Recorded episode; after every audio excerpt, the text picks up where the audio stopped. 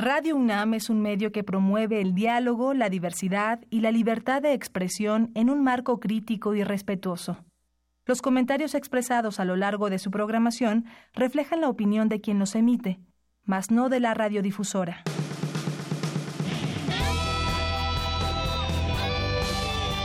Prisma RU. Relatamos al mundo.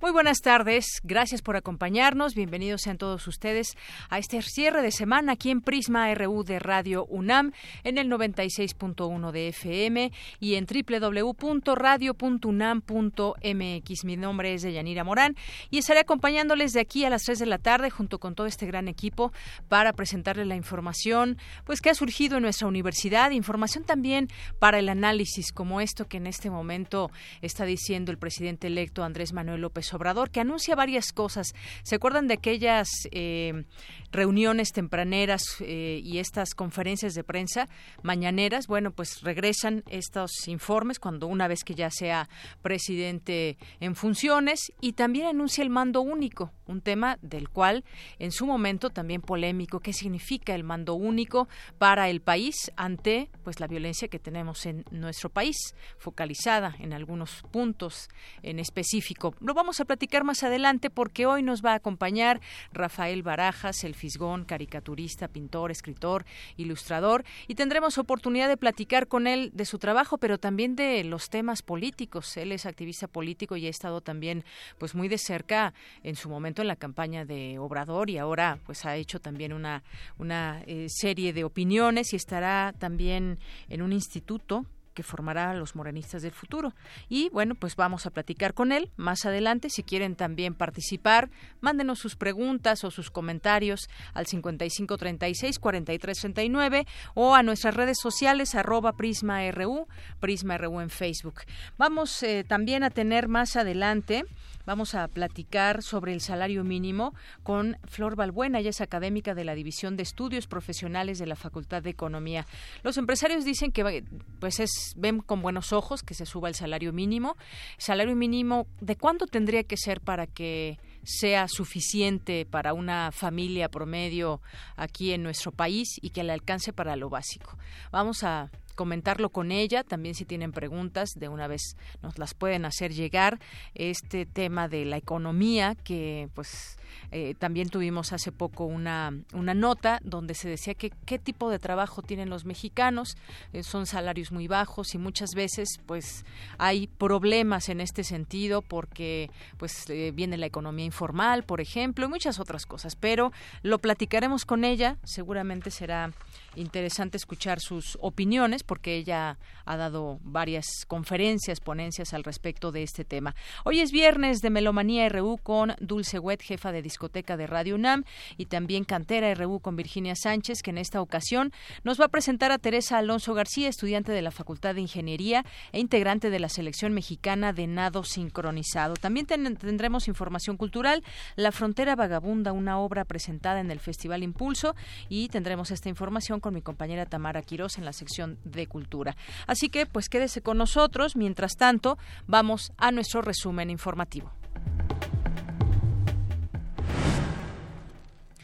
Y es la una con seis minutos en este viernes 24 de agosto del año 2018. En los temas universitarios, el rector de la UNAM, Enrique Graue, recibió del gobernador del estado de Morelos, Graco Ramírez, las escrituras de un predio para uso del Instituto de Energías Renovables. Más adelante, mi compañera Virginia Sánchez con los detalles. Con inteligencia artificial, alumnos y académicos de la UNAM desarrollaron un algoritmo aplicado a la gestión autónoma de un invernadero, con el cual participarán en una competencia internacional en Holanda. Más adelante, Cindy Pérez Ramírez con la información. Por su parte, Abraham Menchaca nos tendrá la nota sobre la presentación del libro Biblioteca Nacional de México 1822-1929. San Miguel de Allende fue elegida como la capital, como capital americana de la cultura 2019, anunció el Buró Internacional de Capitales Culturales. El nombramiento estará vigente a partir del 1 de enero y hasta el 31 de diciembre del próximo año. En los temas nacionales, el presidente electo Andrés Manuel López Obrador se reunió con el secretario de Marina, Vidal Francisco Soberón, como lo hizo el miércoles con Salvador Cienfuegos, secretario de la Defensa. Analizan los posibles, o analizaron más bien, porque ya salieron, los posibles perfiles que podrían asumir la titularidad de las áreas de seguridad del próximo sexenio. A través de la organización Por México Hoy, Cuauhtémoc Cárdenas alertó sobre los riesgos de centralizar decisiones en la próxima administración de Andrés Manuel López Obrador. Bueno, en la cual estará su hijo ahí también presente, Lázaro Cárdenas Batel. Por su parte, integrantes del magisterio mexiquense contra la reforma educativa arribaron a la oficina del presidente electo en la colonia Roma para protestar contra la reforma educativa bueno, pues yo creo que ya viene hacia abajo. Lo dijo la líder, la ex líder, perdón, el Baicer Gordillo del CENTE, del Sindicato Nacional de Trabajadores de la Educación, y el mismo López Obrador en una reunión que tuvo, incluso en frente de los medios de comunicación, que esa reforma pues tiene que cambiar de manera radical. En otra información, entre las naciones miembros de la Organización para la Cooperación y el Desarrollo Económicos, la OCDE, México y Colombia son los países donde toma hasta 11 generaciones para que un niño que nace pobre alcance el nivel de ingreso promedio de su nación los países, las naciones miembro. Y bueno, en otra información, un tribunal federal invalidó el proceso que fue reiniciado contra el exgobernador de Sonora, Guillermo Padres, por una presunta defraudación fiscal de más de 70 millones de pesos. El Instituto Mexicano de la Propiedad Industrial destruyó hoy 4.600.000 productos pirata. La próxima jefa de gobierno de la Ciudad de México, Claudia Sheinbaum, solicitó los avances que la Procuraduría de Justicia Capitalina tuvo en la integración del delito de feminicidio. En economía, los tiempos políticos no deben condicionar ni acelerar artificialmente la negociación del Tratado de Libre Comercio de América del Norte, advirtió el Consejo Coordinador Empresarial. El Producto Interno Bruto de México disminuyó 0.2% al cierre del segundo trimestre de 2018, lo que representa su mayor caída desde 2013, según datos del INEGI. En lo que resta del año y en 2019 persistirá la volatilidad en los mercados financieros internacionales. Esto es debido al aumento en las tensiones comerciales, advirtió el Banco de México como la del TLC, por ejemplo. Y en temas internacionales, en Estados Unidos, la Secretaría de Educación está considerando aprobar que los estados utilicen recursos de un fondo federal destinado a las escuelas más pobres para que puedan adquirir armas. Un fuerte terremoto de 7.1 grados de magnitud afectó este viernes una región en la frontera de Perú con Brasil. No se reportaron daños.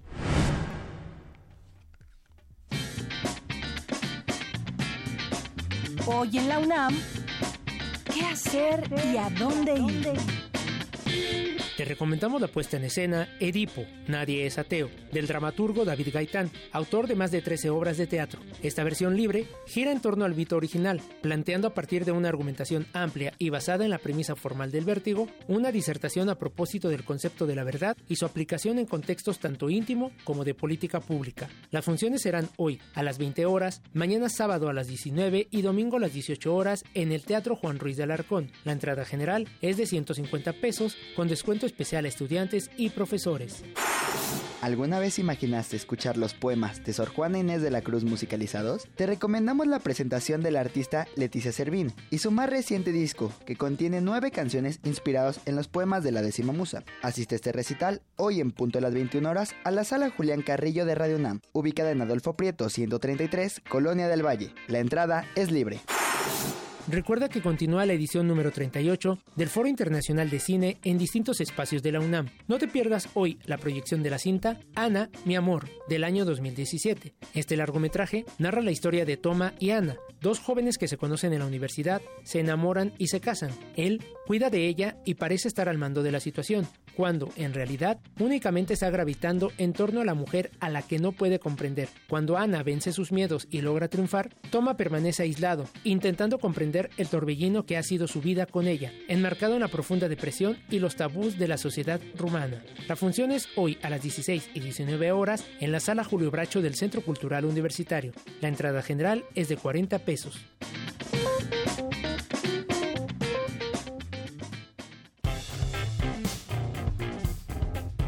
Campus RU. Bien, y arrancamos ya este de manera formal este informativo. Es la una de la tarde con 13 minutos. En estos momentos termina esta conferencia de medios que estuvo amplia, varios temas que lanzó López Obrador. Está terminando esta conferencia ahí en la colonia Roma. Más adelante le tendremos los detalles de lo que de lo que dijo. Ya le adelantábamos que pues anunció el mando único y por otra parte también las conferencias mañaneras que, que vuelven, así como cuando él fue jefe de gobierno aquí en la Ciudad de México. Y antes de irnos a la información, muy rápidamente quiero regalar un boleto doble para irse a ver eh, parte de estas películas del Festival Macabro. Y bueno, es para hoy, porque todavía también tenemos las de mañana, pero hoy a las 4 de la tarde todavía les da tiempo. Si alguien hoy a las 4 de la tarde quiere ir a ver la película Masterclass Mick Garris, pues puede hacerlo. Empieza a las 4 de la tarde, así que pues todavía les da tiempo si alguien quiere, llámenos al 5536 4339 y al rato anunciamos las que son para mañana, así que esténse muy pendientes. Iniciamos con la información de nuestra universidad. El gobierno del estado de Morelos donó terrenos al Instituto de Energías Renovables de la UNAM. Mi compañera Virginia Sánchez con la información. ¿Qué tal, Vicky? Muy buenas tardes. RU, muy buenas tardes. Así es como tú comentas, el Instituto de Morelos de Energías Renovables de la UNAM muy pronto podrá extender sus actividades docentes y de investigación y todo gracias al predio aledaño que el gobernador de Morelos, Graco Ramírez, donó a la universidad. Para tal efecto, el rector Enrique Graue recibió las escrituras del terreno, cuya extensión es de 39.750 metros cuadrados, y él señaló que esta donación es producto de la colaboración de una relación duradera y que brinda certeza de que la UNAM está hoy aquí y para siempre. Escuchemos al, al rector. Y aquí porque no estamos, no porque aquí el terreno vecino es plano mientras que nosotros está para abajo, estas tres hectáreas. Es que andamos pidiéndolo, ah, pues haber dicho, por hubiéramos empezado, por ahí me lo guardé y en la primera oportunidad que tuvimos de comer el señor gobernador y yo, luego, luego le dijo, oye, tiene un terreno que necesitamos. Y hoy recibimos estas escrituras que le dan formalidad y certeza a la universidad de los terrenos que ya posee y nos dan esta capacidad para ofrecer todavía un crecimiento adicional. Morelos ha sido siempre un, punto de vanguardia en la universidad. El rector también agradeció la sensibilidad del gobernador hacia el problema energético del país, ya que dijo ante el aumento del consumo per cápita de energía eléctrica en México de casi 10 veces en los últimos 50 años, pues se requerirán recursos humanos capacitados. Asimismo, señaló que dada la alta capacidad del país para generar energías renovables, pues la universidad le apuesta a sus estudiantes y a la ampliación de la oferta académica, como lo demuestra la creación de las licenciaturas en Ingeniería en Energías Renovables y en Ingeniería Ambiental. En tanto, el director del Instituto de Energías Renovables detalló que dicha entidad tiene construido cerca de 14.000 metros cuadrados con edificaciones que tienen estrategias bioclimáticas enfocadas a la sustentabilidad y resaltó la importancia de contar con más espacios, pues ante el incremento del número de alumnos que ingresan cada año, se han adaptado eh, algunos pues no muy aptos para la docencia, por lo que hace unos meses dijo se firmó un convenio de colaboración con el gobierno estatal con el cual se concedió el uso del inmueble de más de tres hectáreas y se estableció la promesa de uso de más de ocho mil metros cuadrados adicionales. Por su parte, el gobernador de Morelos, Greco Ramírez, dijo que con esta donación se pretende fortalecer el patrimonio del instituto y generar acciones para el futuro del país y el mundo, y señaló que no se trata de un acto generoso, sino congruente para consolidar acciones relacionadas con la innovación, la ciencia y la tecnología.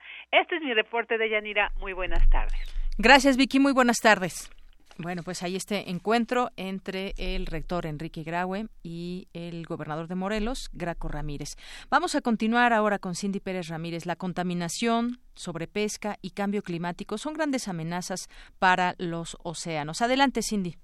Deyanira, muy buenas tardes a ti y al auditorio de Prisma RU. Los océanos capturan el 94.3% del carbono que hay en el ambiente, de ahí su importancia y conservación. A decir de Alicia Hernández, coordinadora del programa Clima de la Fundación Heinrich Boll, las principales amenazas a los ecosistemas marinos en México tienen que ver en su gran mayoría con el transporte y la producción de hidrocarburos, derrames, encallamiento y turismo. Por ejemplo, la aparición de zonas muertas que es eh, la falta de oxígeno en el agua del mar, ¿no? Acompañadas de eh, los efectos del cambio climático que evidentemente también generan otra clase de fenómenos climáticos como es, por ejemplo, las tormentas tropicales extremas, ¿no? Que ponen en riesgo a la población que habita en las zonas costeras. El tema del sargazo, por ejemplo, eh, la aparición de, de estas algas nocivas en el, agua de los océanos y que tiene que ver con los desechos fundamentalmente de la agroindustria. Y es que debido al calentamiento global, el nivel del mar en México se ha incrementado desde 1901 y oscila entre los 17 y 21 centímetros a un ritmo aproximado de 1.7 milímetros por año. Otro punto importante es la llegada a los mares de hasta medio millón de toneladas de plástico como producto de actividades humanas, a lo que se suma la contaminación química generada por los microplásticos, pues se han localizado dentro de microorganismos, es decir, de lo que se alimentan peces y aves, mientras que 2.000 toneladas de basura con este material llegan a nuestras playas cada verano. Tiene que ver eh, un poco con los procesos cómo se desarrollan en el mar.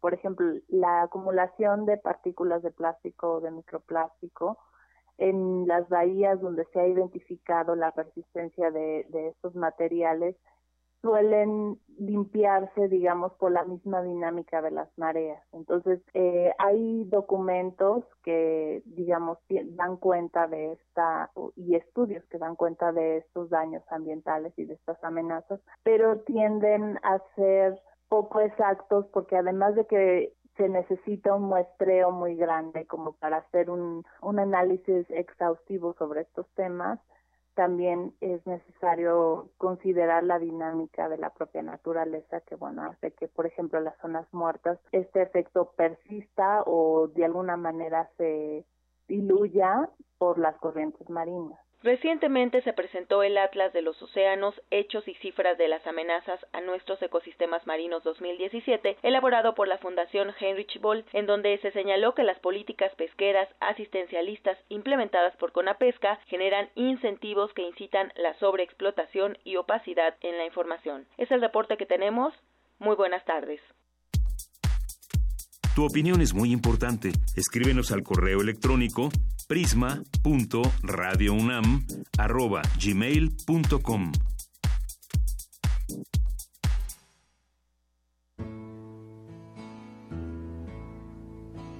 La danza de la paloma hacia el furor. Observatorio Ciudadano de Coyoacán.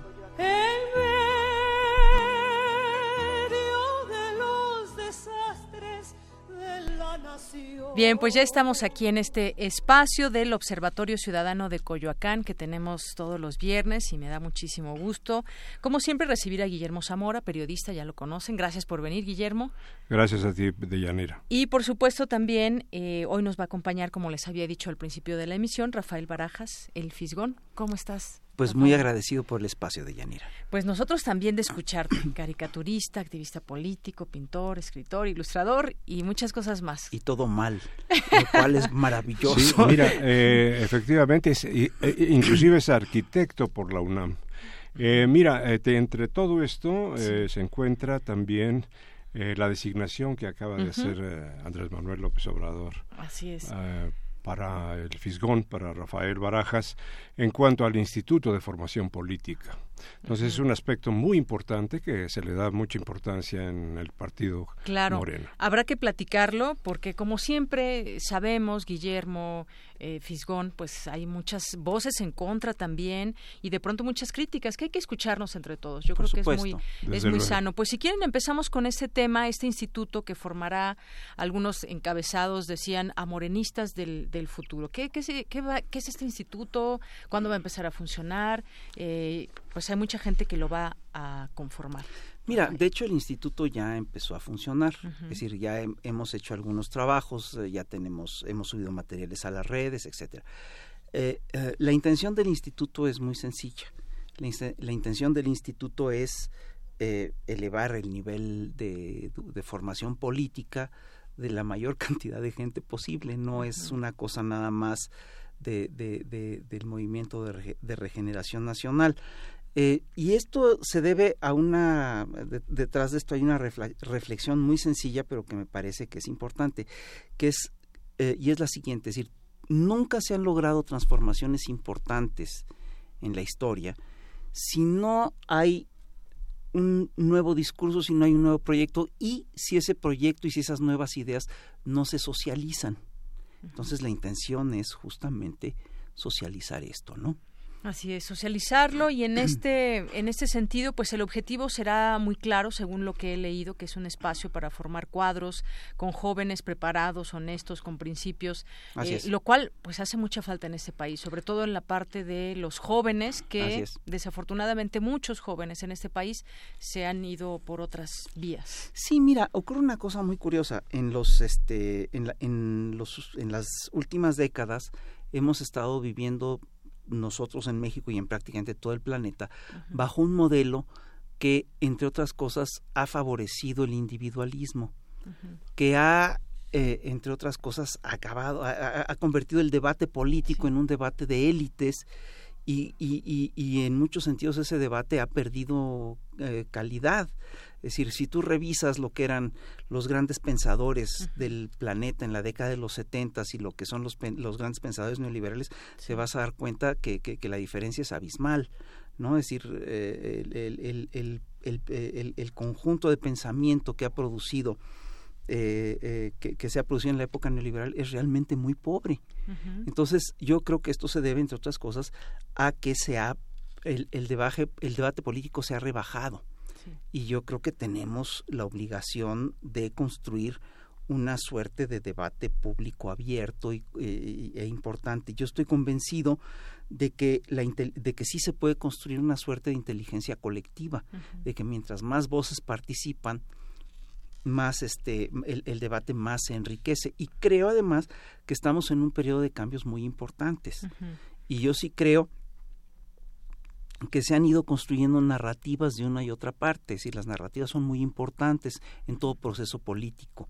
El modelo neoliberal, entre otras cosas, se instala con una fuerza enorme eh, con el discurso de la inviabilidad del socialismo, de la caída del socialismo real, eh, un discurso que documenta, además con, con, con, buenos datos, ¿no? con buena información, lo que fue la barbarie de la Unión Soviética, etcétera, etcétera, etcétera. ¿no? Entonces, eh, sin embargo, ahorita lo que, lo, lo, que nosotros hemos visto es cómo el modelo neoliberal también construyó su propia barbarie.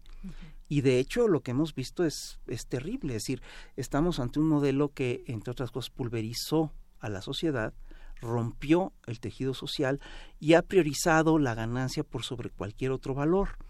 Entonces, yo sí creo que tenemos que cambiar esas lógicas. Es decir, efectivamente, como tú decías hace un rato, eh, hay muchos jóvenes que están metidos en lógicas súper individualistas a los que de repente, bueno, no jóvenes, es decir, hay, e, e, esto ha permeado mucho a todos los niveles de la sociedad y muchos jóvenes solo han vivido la era neoliberal y solo han eh, solo se han nutrido de estos valores. Es el referente inmediato que, Así es. Y yo sí creo que es tiempo de cambiar esto, porque yo estoy convencido de que los valores de la sociedad son mucho más importantes que los de los individuos. Decía Margaret Thatcher que toda sociedad está conformada de individuos. Tiene razón, pero al final de cuentas ese argumento sirvió, entre otras cosas, para fracturar la sociedad en individuos. Y yo sí creo que este tenemos que hacer colectividad, tenemos que rehacer el tejido social. Muy bien. ¿Bajo qué ideas eh, políticas, eh, Rafael, se va eh, a basar el instituto?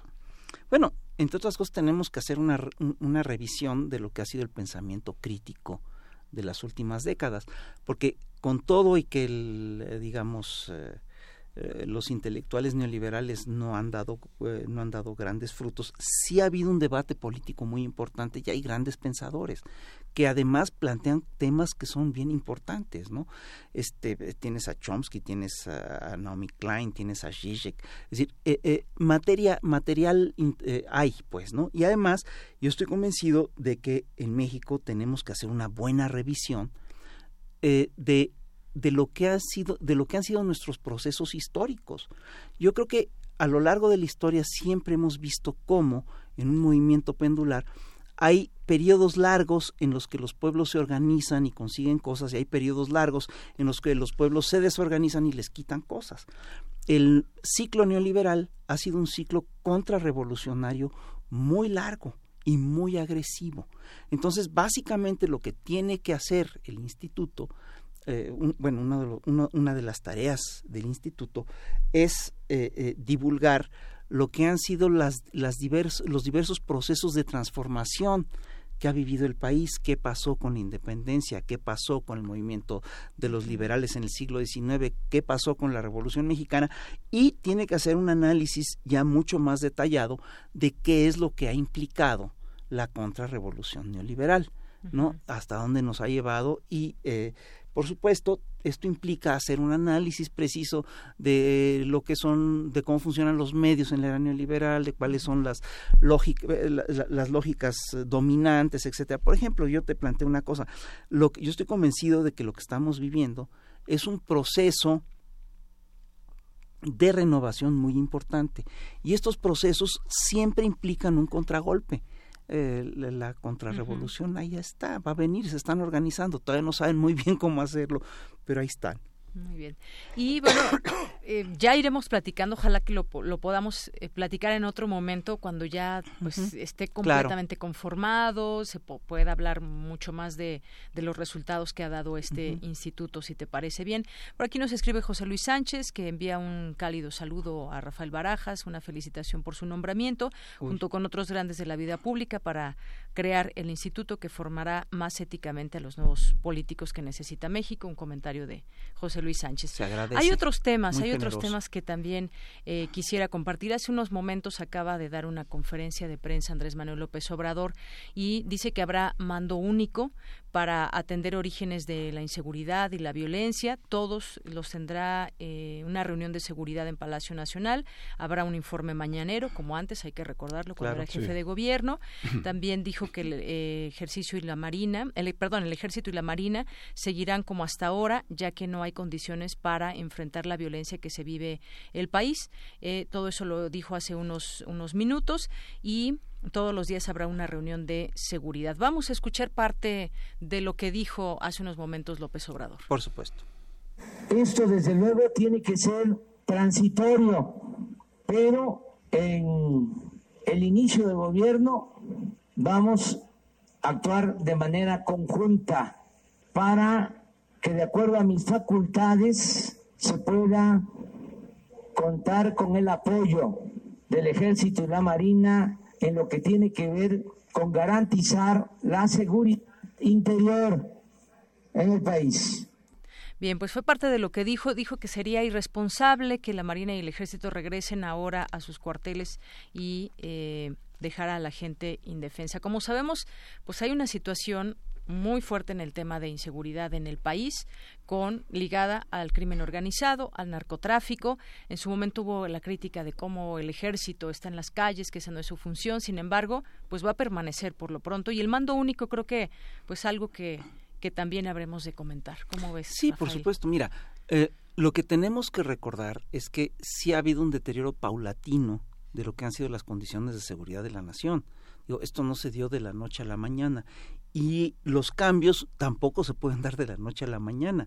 Es decir, llevamos treinta y tantos años instaurando un modelo económico establecido, definido, y no lo podemos cambiar de la noche a la mañana. Y lo mismo ocurre con la seguridad eh, pública. Digo, hay toda una serie de, de este de, de, de redes de control que están establecidas, eh, que, que, se han ido estableciendo eh, de, de, manera clara a lo largo de 20 o 30 años, bueno, y sobre todo desde que Calderón declaró la guerra contra el narcotráfico, y obviamente cambiar esta situación no es fácil, y sobre todo no la vas a cambiar eh, estrictamente a través de lo que son los aparatos de control eh, policiaco y, es decir, eh, eh, es decir, entre otras cosas lo que tenemos que hacer es cambiar todo el modelo y, y tratar de corregir las razones que están en el origen del crecimiento de la delincuencia. Porque hasta ahorita lo que hemos vivido es, son las lógicas de lo que se llama el populismo punitivo. Es decir, eh, por un lado, eh, se, se, establece un modelo económico que hace que la delincuencia crezca de manera desmesurada y aquí si yo no creo estar equivocado, yo estoy convencido de que todas y cada una de las políticas económicas que se han seguido han contribuido de manera importante al crecimiento de la delincuencia. Y te voy a poner un ejemplo muy, muy sencillito. Por ejemplo, veamos lo que ocurre en el campo mexicano. En el campo mexicano se estableció desde hace tiempo que todo, que, que, que, el campo tiene que ser autosuficiente, es decir, que el campo tiene que, que, el campo tiene que ser rentable. Y le quitaron todos los subsidios a, los productores agrícolas. Ocurrió con esa política lo mismo que ocurrió en el resto de América Latina, que los campesinos o los productores agrícolas entonces se tienen que dedicar a producir lo que sí es rentable. Y en el campo ocurre una cosa muy curiosa porque cada mm, territorio tiene digamos, ventajas y desventajas. Entonces, por ejemplo, Estados Unidos tiene un granero natural en el Middle West y además tiene una infraestructura muy importante. Entonces, son los grandes productores de granos del planeta. Lo mismo ocurre en Argentina. Pero tú tienes, por ejemplo, que México entonces es muy, México es ineficiente eh, para la producción del maíz si lo comparas con los productos, con, la producción norteamericana. Sin embargo, este es el país del maíz. Aquí domesticamos al maíz. Aquí producimos un maíz de excelente calidad. El maíz no tiene por qué ser barato. Eso no tiene por qué ser el parangón para, para los productos del campo. Eh, para lo que sí es competitivo el mercado mexicano es, por ejemplo, para la papaya, para el chile, etc. Pero no es competitivo, por ejemplo, para el arroz comparado con Vietnam, no es competitivo con la piña comparado con Tailandia, etc. Entonces, lo que acaba ocurriendo es que los campesinos mexicanos siempre siembran, eh, terminan dedicándose a cultivos que sí son rentables. Cuando hablas de, entre los cultivos más rentables están, por supuesto, los que son ilegales. Entonces, todo eso, por supuesto, si queremos cambiar la política de seguridad, la, situación de inseguridad de la nación, tenemos que empezar tocando esos temas. Claro. Perdón. Cuando hablas eh, para de cambiar el modelo, ¿a qué te refieres? Mira, me refiero exactamente a toda una serie de cosas que ya planteó López Obrador. Eh, por ejemplo, el modelo neoliberal camina sobre lógicas muy claras, todas ceñidas al consenso de Washington.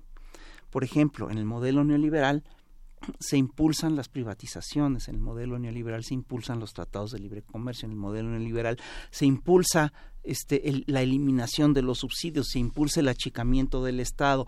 Es decir, son toda una serie, hay un el, el consenso de Washington es un decálogo y cada uno de los puntos del decálogo le ayudan al modelo de libre comercio.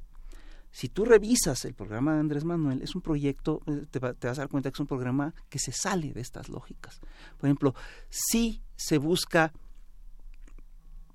por ejemplo, eh, eh, si se habla de, ya no se habla de privatizaciones, al contrario, se habla de buscar políticas energéticas que este, le sirvan a la nación, se habla de fortalecer el mercado interno.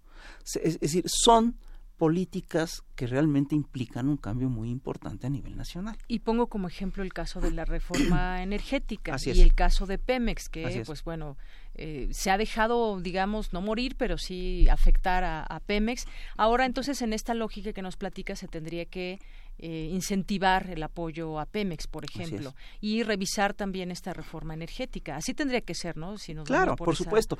Ahora, eh, regresando a lo que estábamos platicando hace un ratito, es decir, el modelo neoliberal lleva implantando, se lleva implantando desde hace 36 años. Es decir, no va a ser posible cambiar esto de la noche a la mañana. Es decir, y además hay que recordar cómo se han hecho estas transformaciones. Los eh, implementadores del, del, sistema lo han hecho con mucha paciencia y con mucha calma. Es decir, no, no llegaron, eh, es decir, el modelo neoliberal se implanta con Miguel de la Madrid y Miguel, y, y lo que han hecho es que han ido tanteando a la sociedad han visto, han ido viendo hasta dónde resistía la sociedad y donde encontraban resistencias esperaban, donde encontraban que podían avanzar, avanzaban, en fin. Y entonces la reforma, eh, la privatización petrolera, eh, que es una cosa que querían hacer desde el primer día, ¿no?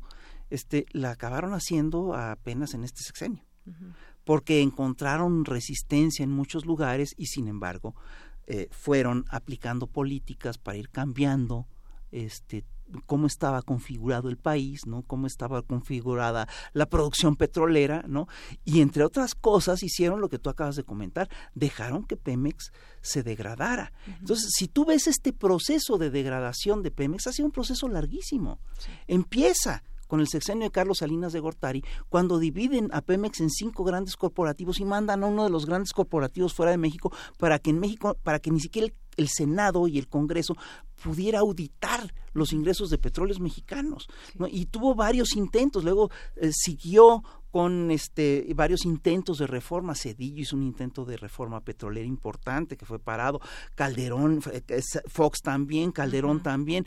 Hicieron toda una serie de, cambios muy importantes eh, en la Constitución para que empresas como Iberdrola y Repsol pudieran invertir en el sector energético y fueron privatizando en los en los hechos poco a poco el petróleo mexicano y para eso tuvieron que dejar que Pemex se deteriorara. Entonces tú eh, te encuentras con una, que hicieron una serie de cosas que parecen inconcebibles.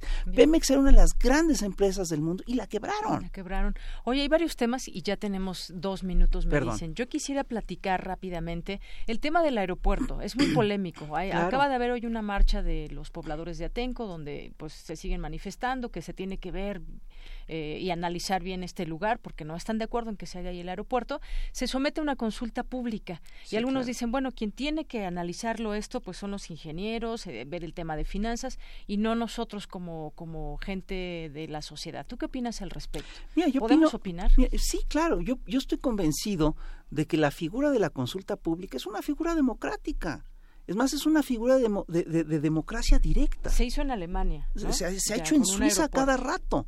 En Francia, en Francia también se, han hecho consultas sobre el, sobre el, sobre el aeropuerto de París, ¿no? Entonces, a mí me parece que es un hecho, vamos, es un eh, es un procedimiento democrático que es perfectamente atendible y yo sí estoy convencido de que la ciudadanía bien puede opinar.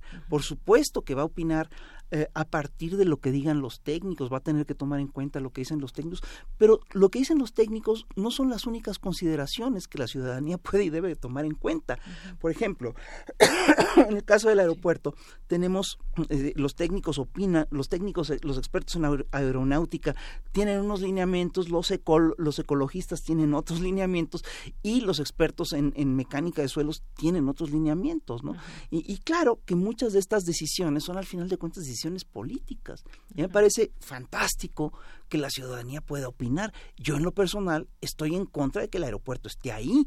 Nos, lo, hemos estado viendo a, cada rato. Es decir, el, otro día la fotografía que, que se hizo viral en las redes de una de estas maquinarias pesadas hundiéndose en el terreno del aeropuerto, te habla de que ese no es un terreno para un aeropuerto. Si esto ocurre con Y la inversión que ya se hizo, dicen muchos, pues que es una barbaridad. Y además, aquí hay una cosa que es muy importante, porque la gran inversión, es decir, una de las, uno de los grandes atractivos del aeropuerto, de la inversión del aeropuerto, no es el aeropuerto en sí, es la especulación inmobiliaria que se hace alrededor de la zona del aeropuerto. una de las cosas que hay que revisar en todo caso, es si se pueden poner restricciones para el crecimiento inmobiliario alrededor de la zona, porque si es una zona ecológica que hay que conservar. Claro. Bueno, pues son muchísimos temas los que los que podríamos seguir eh, platicando, pero pues yo creo que lo vamos a, si te parece bien, en otro momento y seguir platicando de ese instituto que, que, va a ser parte de lo que tú estarás dirigiendo y seguramente habrá cosas interesantes que compartir con el auditorio. Guillermo. Así es, así es. Deyanira, pues te agradecemos mucho el espacio como siempre. Gracias, gracias a ustedes, a Rafael Barajas El Fisgón y a Guillermo Zamora, periodista. Gracias por estar con nosotros y pues los esperamos en alguna próxima emisión. Cuando ustedes me digan. muchas gracias. Muchísimas gracias. Continuamos. Porque tu opinión es importante, síguenos en nuestras redes sociales, en Facebook como Prisma RU y en Twitter como arroba PrismaRU. Relatamos al mundo. Relatamos al mundo. Prisma RU. Relatamos al mundo. Y ya está en la línea telefónica. Le agradezco mucho. Nos toma esta llamada a Viviana Argüelles González. Ella es profesora de Bienestar Animal en la Facultad de Medicina, Veterinaria y Zootecnia de la UNAM. ¿Qué tal, Vivian? Muy buenas tardes. Hola, Villanira. Muchas gracias por el espacio. El día de mañana habrá un evento pues muy divertido y muy interesante de conocer todo lo que hay en él, ahí en las islas de Ceú. Bienestar de los animales, de los animales de producción y la tendencia hacia sistemas de mayor bienestar en México y el mundo. Hay muchas actividades, entre ellas, bueno, vas a estar tú con una actividad y me gustaría antes que otra cosa que nos platiques y a la vez nos invites a este evento de mañana para todos aquellos que les gusta los animales de compañía. Bueno, el día de mañana vamos a estar a partir de las 10 de la mañana en lo que es las islas de Ciudad Universitaria, en el evento que es la jornada La Medicina Veterinaria y el Bienestar Animal. En este evento va a haber este, esterilizaciones, vacunaciones, desparasitaciones de nuestros animales de compañía y también va a haber diferentes módulos de los diferentes departamentos de la Facultad de Medicina Veterinaria y Zootecnia informativos para que la gente sepa más acerca del cuidado de esos animales de compañía, pero también vamos a estar hablando de los de otro tipo de animales, como animales de laboratorio y animales de producción, que a veces no son tan tomados en cuenta por el público en general. Así es, este evento que estará ahí abierto al público, como ya nos dices, inicia a las 10 de la mañana, habrá distintas actividades y pueden llevar obviamente también a sus mascotas para que, pues bueno, es un lugar muy idóneo también que se presta. Eh, no sé si sea este mismo hace pues unos meses, no, no sé si ya prácticamente sea el año, hubo una actividad, me imagino que también ustedes estuvieron ahí presentes como la Facultad de Medicina y Veterinaria. Eh, para dar paso también a todas estas pláticas, pero también hay la posibilidad, por ejemplo, de ir y adoptar un perro. No sé si en esta ocasión lo harán. va a haber distintas organizaciones, entonces hay la posibilidad de que en una de estas estén organizando este tipo de actividades que sí efectivamente hubo en eventos anteriores. Y sobre todo también entender muchas cosas. Ah, se ha puesto quizás algunos, tal vez no les guste mucho la palabra, pero se ha puesto de moda a veces tener una mascota o tener alguna eh, animal de compañía y que pues eh, muchas veces se llegan a humanizar a las mascotas, lo cual es también eh, maltrato animal. ¿Habrá pláticas con referencia a esto o que por ejemplo pues las familias que acuden sepan y tengan más información de cómo, cuál es la manera idónea de cuidar a una mascota? Y sobre todo pues ese tema de no humanizarlos? Efectivamente va a haber pláticas de los temas de el cuidado de los animales, tanto bueno, de las mascotas y bueno, de nutrición, de de, de, cuidados veterinarios, de todos los manejos que deben tener los dueños con sus mascotas, eh, pues incluido qué se debe y qué no hacer para no afectar el bienestar de los animales. Inclusive, bueno, como les decía, va a haber organizaciones. Eh, yo soy parte de pues de la organización Humane Society International, que también vamos a estar en este evento y vamos a estar compartiendo este tipo de información y sobre otros temas como pues las peleas de perros, los eventos crueles y lo de que hablaba de los animales de producción, que finalmente son temas que también luego la gente no considera, pero es muy importante ya que son los productos que estamos consumiendo diariamente y nosotros también podemos hacer algo para ayudar al bienestar de estos animales, no solamente pensando en las mascotas. Así es, el bienestar de estos animales, no solamente pensando en mascotas, y es que hay, ha habido mucho más o hay mucho más concientización que en otros, en otro momento, eh, y pues hay distintas agrupaciones, organizaciones que ahora pues se dedican a rescatar animales, y esto, pues bueno, me parece a mí que es una labor muy noble y que además pues alguien más puede adoptar a un perro que pues está eh, o que estuvo en la calle, que sufrió de maltrato y demás. Y también se hace una concientización de todo este trato hacia, hacia los animales que ha ido cambiando con el paso del tiempo. Así que también esto puede ser parte de esta educación que se acerque a la, a la comunidad. Exactamente, sí, que bueno, se les dé una oportunidad a estos animales, como mencionas, y también empezar a hablar de otros animales que no están en el común en nuestra mente. ¿Cómo cuáles? Eh, Vivian? Eh, por ejemplo, si hablamos de los animales de producción, podemos hablar de gallinas de postura, pollos de engorda, cerdos. Todos estos animales que tenemos en producción, pues se mantienen en condiciones en las que, hablando de nuestras mascotas, jamás se nos ocurriría tener a nuestro perro en una jaula toda su vida, por ejemplo. Pero es de esta forma en la que se mantiene a muchos animales de producción el caso específico de las gallinas que ponen los huevos o las cerdas reproductoras. Entonces son espacios en los que no pueden caminar, no pueden darse la vuelta, las gallinas no pueden estirar sus alas y finalmente pues son animales que son nuestra responsabilidad. Nosotros estamos pues consumiendo estos productos y como consumidores pues debemos saber cómo se está dando esta producción y saber que existen alternativas. Bien, para... Ajá. Sí, bien. Sí, para que nuestro consumo, o sea, para no seguir contribuyendo a estos sistemas de producción que no toman en cuenta el bienestar de los animales. Muy bien, entonces estarán este sábado, ¿de qué hora a qué hora? Si nos puedes repetir, por favor. El evento es a partir de las 10 de la mañana, acaba a las 5 de la tarde y yo voy a estar hablando del tema de los animales de producción y su bienestar a las 2 de la tarde. Así es que, pues bueno, sería posible también que en algún momento eh, tengamos este tipo de animales, pero en lugares donde sí se puedan sí se puedan tener y se pueda cuidar de ellos e incluso pues nos podamos beneficiar también, por ejemplo en el caso de las gallinas, ¿no?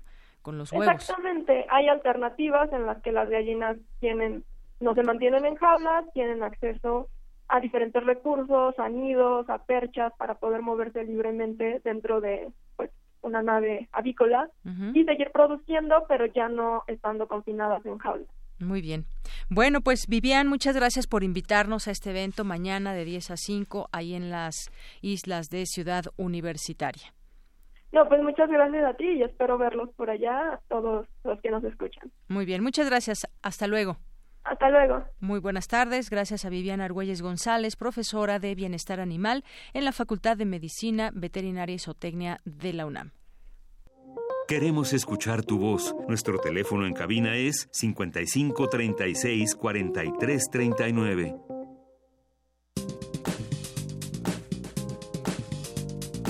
Cultura RU.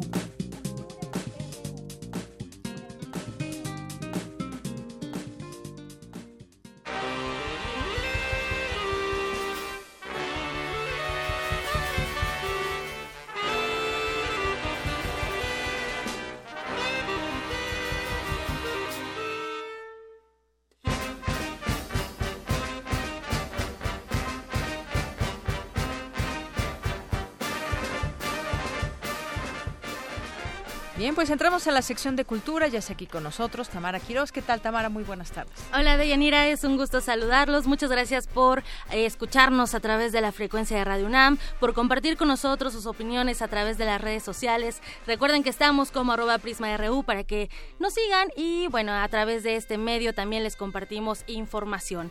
Y bueno, entrando a esta sección, les comento que mañana inicia el Festival Impulso Música Escena Verano UNAM, un encuentro donde podremos disfrutar de espectáculos que exploran el amplio espectro de las artes escénicas y también de la música. En la inauguración podremos disfrutar del teatro de calle, un concepto concebido para espacios abiertos y bueno, se puede presentar en parques, en explanadas y también algunos elementos que lo distinguen es generar un público libre de quedarse o bien disfrutar, disfrutar del contenido o seguir su paso. Esto es el teatro de calle. Y bueno, en este contexto se presenta La Frontera Vagabunda y para conocer más de este proyecto invitamos a Alejandro Preiser. Él es músico, integrante de Triciclo Circus Band y bueno, fue el encargado de componer la música para La Frontera Vagabunda. Alejandro Preiser, muy buenas tardes y bienvenido a este espacio.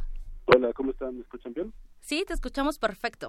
Hola, ¿qué tal? Pues aquí este, alistándonos para un gran concierto al ratito en, el bicentenario de Texcoco, pero bueno, vamos a hablar en concreto sobre la, la frontera vagabunda, que es un espectáculo, como dices tú, callejero, de la Quinta Teatro y Quesillo Teatro, este, juntos, eh, es la obra seleccionada de Impulsos Futuro 2017, y bueno, pues está dirigida por Salomón Santiago, este, hay también un músico en escena que se llama Francisco Solís, y este la asesoría musical pues también es parte de, él como como mía entonces pues es un espectáculo que a grandes rasgos habla sobre pues la la bestia que es este tren que lleva a todos los migrantes a Estados Unidos y que a su paso van pasando por un montón de, lugares y de circunstancias pues muy tristes como el no tener hambre, perdón, el no tener comida, tener hambre, este, pues todo ese tipo de, circunstancias que, van pasando los migrantes y también que se tienen que esconder, etcétera, ¿no? Pero pues eso para darle según un este un futuro mejor hacia su, hacia sus familias hacia ellos mismos. Y bueno pues tratan de, de, buscar eso. Y entonces en la en la obra se ve reflejado de cierta forma eso. Y también lo, padre de ahí es que no hay eh, muchos diálogos eh, sino solamente algunas algunos pequeños eh, textos y todo lo demás está a base de música y de movimientos escénicos Así es. tipo coreográficos. Oye Alejandro, efectivamente uno de los objetivos de este festival es como su nombre lo indica, impulsar proyectos escénicos a través de estas dos convocatorias que ya nos mencionaste, Impulso Futuro e Impulso Emerge y bueno, uno de los elementos que distingue esta producción es la música. Platícanos cómo fue el proceso de composición, en qué te inspiraste para crear estas atmósferas musicales que conforman al tema, bueno, que lo acompañan al tema central de la obra, que es las fronteras. Bueno, eh, Salomón Santiago, que es el director, eh, me explicaba sobre qué es lo que quería y justamente como la, la, la bestia va pasando sobre toda la, la, Latinoamérica y llegar hasta Centroamérica y pasar al final hasta Estados Unidos, entonces tratamos de retomar esos eh, sonidos peculiares del folclore de varias partes de, de esos pueblos.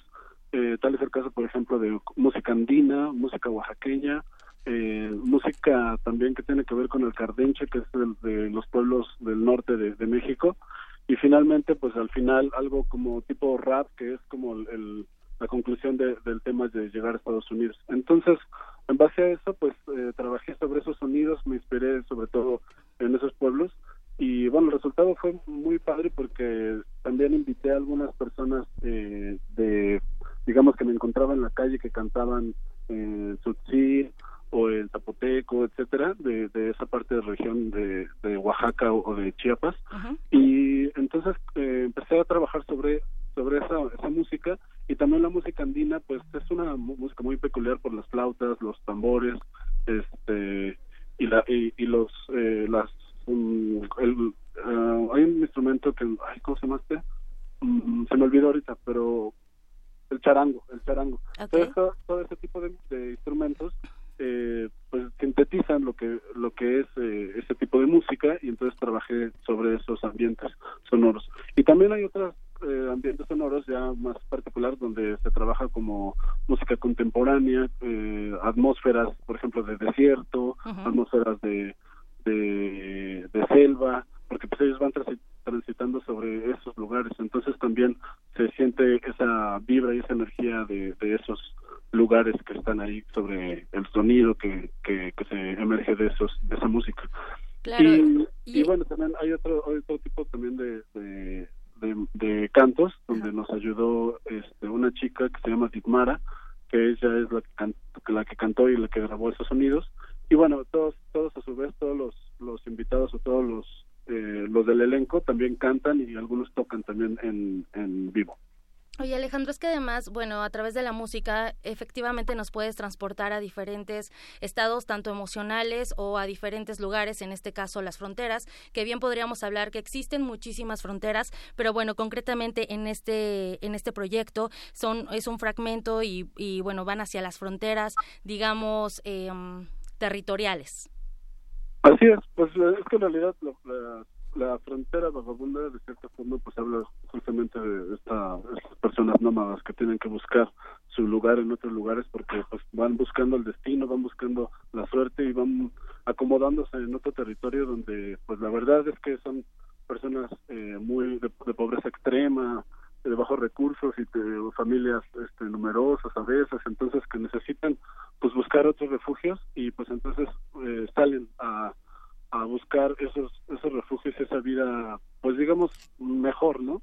Y hay algunos que lo logran y desgraciadamente algunos que se quedan en el camino y digo, lamentablemente es un problema mundial, ¿no? ¿no? No nada más latinoamericano, sino también en otros países como por ejemplo eh, los turcos eh, emigran hacia hacia por ejemplo Alemania está lleno de turcos etcétera entonces hay lugares donde hay mucho racismo y hay mucha explotación de esa parte de, las personas entonces hay que tratar de buscar la manera de pues de acomodar no o sea como eh, buscar a todo o hablar como de cierta forma a todos los los países para para tener un mejor eh, una mejor vida mundial. No nada más este en algunos países eh, primermundistas, sino pues, en todos los, los lugares y sobre todo los obstáculos que los migrantes enfrentan en esta travesía. Y bueno, la, la, frontera vagabunda nos lleva por la música, el color, también títeres y vamos a reflexionar el viaje, el viaje del migrante de los latinoamericanos. Oye, además, bueno, la frontera vagabunda se va a presentar mañana sábado y también el domingo en la explanada de la Espiga, a un lado del MUAC, a partir de las 12.30 y también se va a presentar en otros lugares, Alejandro. Así es, el, el 25 y 26, o sea, mañana y pasado mañana, se presenta a las dos y media en La Espiga y en el Centro Cultural Universitario. Eh, también el primero y domingo 2 de septiembre a las 4 de la tarde se presenta en la Casa del Lago de Juan José Arriola. También es entrada libre. El jueves 6 y 7 de septiembre a la una y media en las islas de la Ciudad Universitaria. Eh, y bueno, creo que son esas las fechas por el momento, así que lo pueden checar ahí en este en la frontera vagabunda. También pueden meterse en la página de, en el Facebook de, de la Quinta Teatro, que está como, la, literal, la Quinta Teatro, y ahí pueden checar todos los acontecimientos y toda la, programación de, de, esta frontera vagabunda. O también está la página oficial de Cultura UNAM, donde ya viene el programa de mano, donde lo pueden descargar y bueno, ver y acudir a este, a este festival que es muy importante para la universidad, para la máxima casa de estudios. Alejandro Preiser, Muchísimas gracias por acompañarnos en este espacio y por platicarnos de, bueno, esta producción. Te deseamos, aprovechamos para desearte mucho éxito al rato en el Centro Cultural Mexiquense Bicentenario.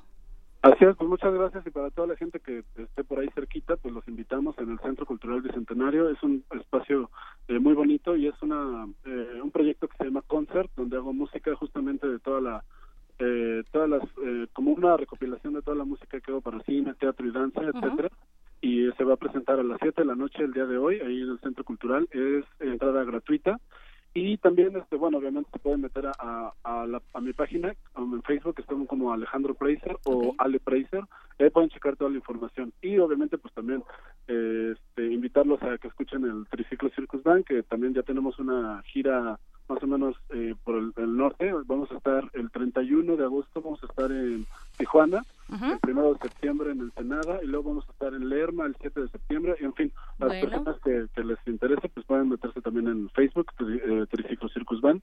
Y pues muchas gracias por la entrevista. Pues sí nos interesa Alejandro, de hecho nos deben una visita a todos los triciclos porque la vez pasada solo viniste tú para, para anunciarnos lo, del noveno aniversario, pero bueno, aquí los esperamos con los micrófonos abiertos. Muchísimas gracias. Mientras nos vamos a despedir eh, con eh, Desierto a cargo de Tigmara.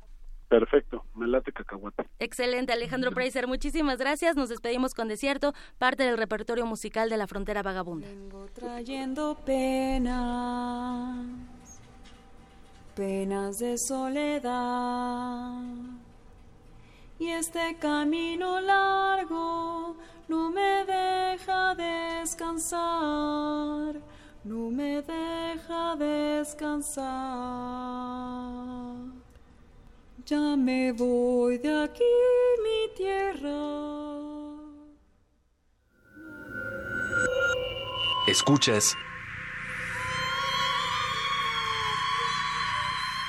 96.1 de FM. Transmitiendo desde Adolfo Prieto 133 Colonia del Valle en la Ciudad de México. XEUN, Radio UNAM. Experiencia sonora. En este espacio no nos reservamos el derecho de admisión. Escuchar y escucharnos. Construyendo igualdad. Aquí hay lugar para todas y todos, así que ponte cómodo y hablemos libremente de género. Un programa de Radio UNAM y el Centro de Investigaciones y Estudios de Género. Tercera temporada. Estreno miércoles 12 de septiembre a las 10 de la mañana por el 96.1 de FM. Radio UNAM. Experiencia sonora. Dos, tres, ¡oh! Es imposible detener el tiempo, pero cuando amas algo de verdad, nada te detiene. Haces lo necesario para mantenerlo vigente. Yo amo mi país y por eso hoy renové mi credencial para votar. Si tu credencial para votar tiene un 18 en la parte de atrás o la vigencia que está al frente dice 2018, tienes que renovarla porque a partir del próximo primero de enero ya no será vigente. Porque mi país me importa, voy a seguir siendo parte de las decisiones importantes de México. INE. Biblioteca de México se suma al homenaje por el centenario del natalicio del poeta Alichu Macero con la exposición Un despertar literario. Alichu Macero y Jorge González Durán en la revista Tierra Nueva, que muestra la labor literaria y editorial del autor Nayarita al lado de otros escritores como José Luis Martínez y Leopoldo Sea. La muestra Un despertar literario, Alichu Macero y Jorge González Durán en la revista Tierra Nueva se puede visitar en la Biblioteca de México.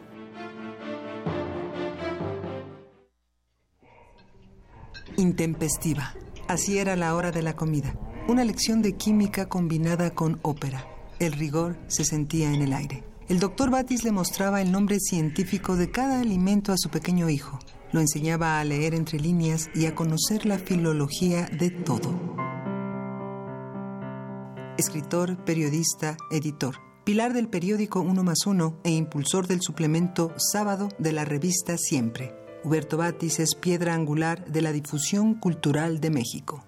Fue profesor de la UNAM y la UAM y deja una veintena de flechas en el aire. Libros como Lo que Cuadernos del Viento nos dejó, Crítica bajo presión y Amor por Amor son apenas una muestra de la locura de un hombre apasionado por las manifestaciones artísticas que por décadas quiso despertar ese embeleso en periodistas nobles. Huberto Batis, 1934-2018. In Memoriam. Radio UNAM. Experiencia sonora. Porque tu opinión es importante, síguenos en nuestras redes sociales, en Facebook como Prisma RU y en Twitter como arroba PrismaRU.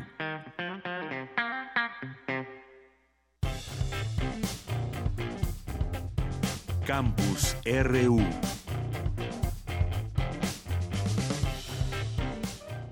Bien, estamos de regreso, son las 2 de la tarde con cuatro minutos. Gracias por seguir en esta sintonía. Ya nos llegó por aquí una pregunta para nuestra próxima entrevistada en unos minutos más, que es Flor Balboa, académica en la Facultad de Economía. Vamos a hablar sobre los salarios mínimos y los temas que estén ligados a la, a la economía. Pues así que si tienen alguna pregunta o comentario, háganoslo saber, llegar a través de redes sociales arroba PrismaRU o PrismaRU en Facebook o en el 5536 43 y por cierto, antes de irnos a la nota, rápidamente voy a regalar una, un pase doble para irse a ver una de las películas del el Festival Internacional de Cine de Horror de la Ciudad de México en esta edición 27 de la edición de Macabro. Y la película de mañana es Vidar el vampiro a las 18.30 horas allí en la Cineteca. Va a estar también el director, en la dirección está Tomás Askberg y Frederick Valdeland. Y esta peli, bueno, si esto si nos dicen cuál es su película favorita o que nos recomienden sobre algún eh, una película de suspenso, de horror o algún thriller que nos digan cuál es su favorita. Y nada más con esa sencilla ese sencillo comentario, esa película que nos digan se van a ver mañana Vidar el vampiro, Vidar un granjero cristiano de la ciudad de Stavanger, Noruega, pide a Dios le ayude a encontrar sentido a su vida, la respuesta a sus plegarias lo lleva a caer en pecado para después despertar convertido en el mismísimo príncipe de las tinieblas, con una ansia insaciable por mujeres de 20 años o más. Esta es la trama de la película, así que llámenos y ahorita en un momento más decimos quién es el ganador, que se va a ver Vidal, Vidar el vampiro. Bien, vamos ahora a continuar con mi compañero Abraham Menchaca. Presentan el libro Biblioteca Nacional de México, 1822-1929. Adelante, Abraham. Deyanira, buenas tardes. Un saludo a los amigos de Prisma RU. Esta obra, escrita sobre la base de un análisis exhaustivo de fuentes, conduce al lector a través de poco más de un siglo en la historia de la Biblioteca Nacional de México, para dar a conocer su establecimiento y desarrollo de 1822 a 1929, hasta quedar finalmente bajo la custodia de la Universidad Nacional Autónoma de México. Escuchemos a Sofía Brito Ocampo, autora del libro porque en aquella época una biblioteca nacional pues era una entidad que representaba y mostraba el poder, el desarrollo de una cultura en un país. Por esa razón vemos por qué México, como México independiente, empieza a desarrollar sus instituciones. Hay todo un, una situación ahí de establecimiento, desarrollo de instituciones. México piensa desde sus inicios en una educación del Estado, en un laicismo, piensa en bibliotecas escolares, en bibliotecas públicas, de la mano con la educación. La especialista en bibliotecas coloniales recordó que el Instituto de Investigaciones Bibliográficas administra la Biblioteca y Hemeroteca Nacionales y se ocupa de generar conocimientos sobre sus acervos. Deyanira, el reporte que tengo. Buenas tardes. Muchas gracias, Abraham Menchaca. Buenas tardes. Vamos ahora con Cindy Pérez Ramírez. Alumnos de la UNAM participan en competencia internacional de tecnología agrícola en Holanda. Adelante, Cindy. Deyanira, muy buenas tardes a ti y al auditorio de Prisma RU. A base de inteligencia artificial, alumnos y académicos de la Escuela Nacional de Estudios Superiores Unidad León de la UNAM desarrollaron un algoritmo aplicado a la gestión autónoma de un invernadero en aspectos como clima, encendido de luces y fertirrigación. Con este diseño, el equipo Deep Greens fue triunfador en la competencia internacional Autonomous Greenhouse Challenge Livestream 24 Hour Hackathon realizado en la Universidad de Holanda. Los Deep Greens obtuvieron su pase para la siguiente etapa del certamen que se realizará a partir del próximo lunes y hasta principios de diciembre en el país europeo. Ahí pondrán en práctica el funcionamiento de su algoritmo en invernaderos reales de forma remota. Cada equipo competidor cinco en total, recibirá un invernadero de aproximadamente 100 metros cuadrados para sembrar un cultivo intensivo de pepinos. Deberán colocar sensores, cámaras y conexión a Internet para cuidar de su cultivo mediante una computadora a distancia. Habla Aarón Vélez Ramírez del Laboratorio de Investigación Interdisciplinaria de la Escuela Nacional de Estudios Superiores, Unidad León. Por eh, los buenos resultados que ha mostrado nuestro modelo y el gran poder de cómputo de Intel en clústeres dedicados a este reto con varios miles de núcleos de procesadores y experiencia en tipos de algoritmos Deep Reinforcement Learning, de ahí el nombre de nuestro equipo Deep Greens. Conforme avance el reto, el algoritmo de inteligencia artificial va a seguir entrenando usando el programa de la UNAM, de modo de que día a día, incluso minuto a minuto, vamos a seguir haciendo miles de simulaciones virtuales. En la competencia previa en el hackathon de 24 horas participaron 15 equipos de países como Holanda, China, Vietnam, India y Alemania, quienes recibieron por parte de los organizadores invernaderos con cultivos virtuales de pepino para evaluar el funcionamiento del algoritmo en cada una de sus variables. Hasta aquí mi reporte de Yanira. Muy buenas tardes. Relatamos al mundo. Relatamos al mundo. Bien, continuamos dos de la tarde con diez minutos. Nos llamó Verónica Ortiz Herrera, nos dijo que una película que nos recomienda es Anabel y pues ya te vas Verónica a ver mañana esta película de Vidar el vampiro a las 18:30 en la Cineteca. Ahí directamente encontrarás eh, tu nombre para poder cambiar eh, ahí en taquillas eh, por un pase doble. Y vamos a de una vez a regalar el siguiente para la siguiente película el pase doble para irse a ver Snowflake en la dirección de Adolfo Colmerer, William James, y esta película es alemana. Y mientras cazan a los asesinos de sus familias en una anárquica Berlín de un futuro no muy lejano, los forajidos Tan y Javid se encuentran atrapados un círculo de venganzas eh, dentro de un perverso cuento de hadas de un misterioso guion aparentemente escrito por un despistado dentista. También díganos alguna película nada más, ese es el único, eh, lo único que les pedimos que nos puedan compartir. 55 36 43 39 y rápidamente mandar saludos a quienes están presentes a través de las redes sociales aquí en arroba prisma ru.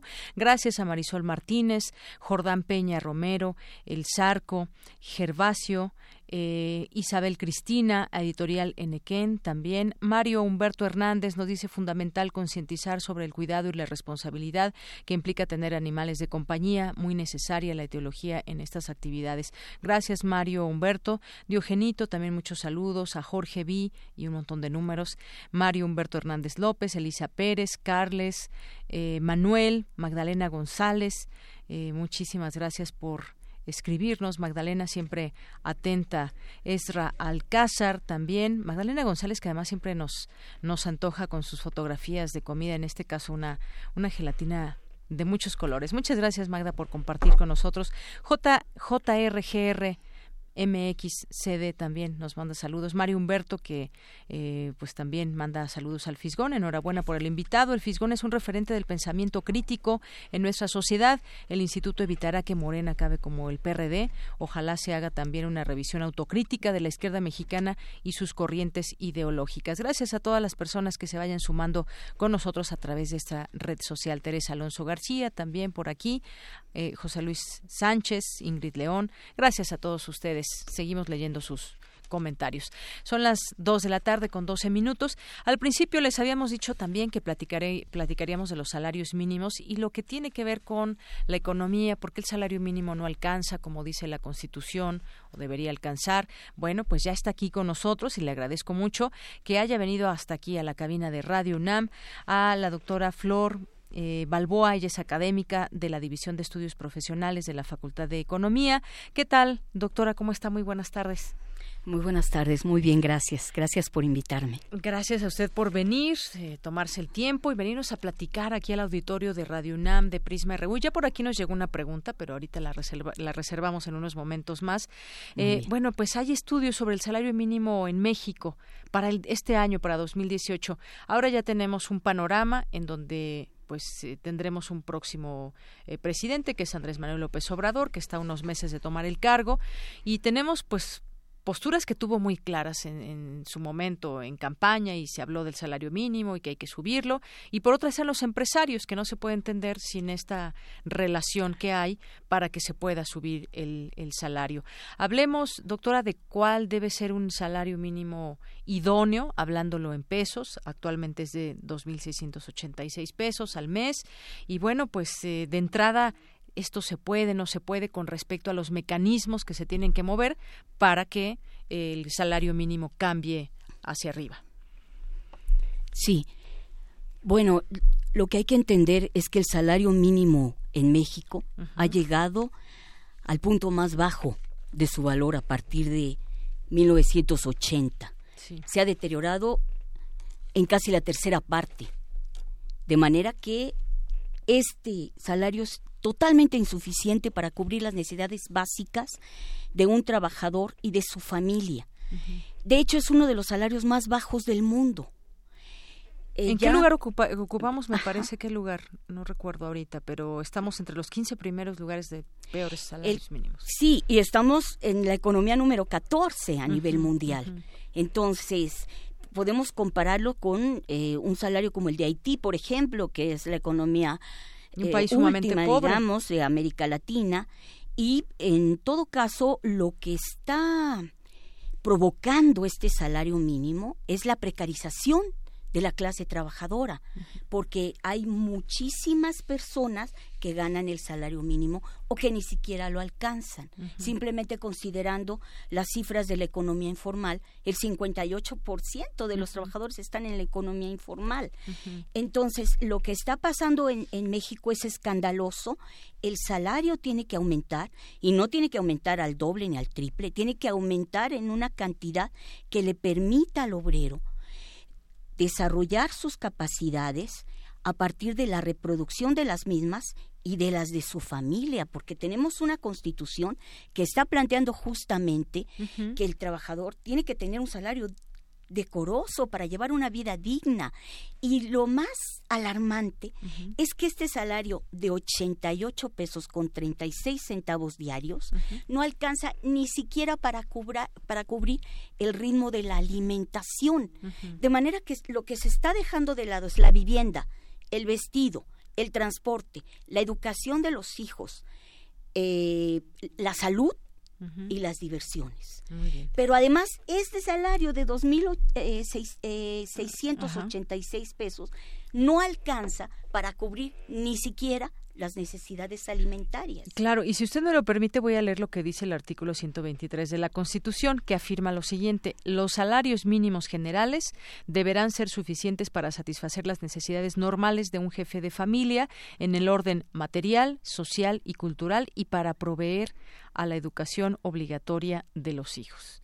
Entonces, bueno, pues la realidad es que no es así eh, el salario mínimo y luego esto nos lleva a muchas otras eh, situaciones, eh, doctora, porque porque con este salario que no alcanza, la gente busca pues otra entrada de dinero. Y entonces tenemos el comercio informal, por ejemplo, el trabajo informal eh, es lo, más fácil, la gente sale a la calle y pues quiere vender algo, sobre todo pues mucha comida todos los días y, vemos que también pues en esta economía tienen que estar pagar el, por estar ahí deben de pagar a la delegación o en, en el caso de la Ciudad de México, en otros lugares tienen que, que pagar por ese pedacito en que se están poniendo, pero la pregunta también es ¿por qué? ¿Por qué sucede esto? ¿Por qué no estamos, por qué no se puede así tan fácil, diríamos, pues se pueden subir los salarios y ya?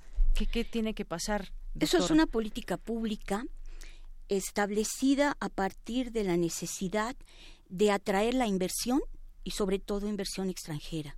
Entonces, desde los años del 92 se decía que la única competitividad en México era la oferta de los bajos salarios.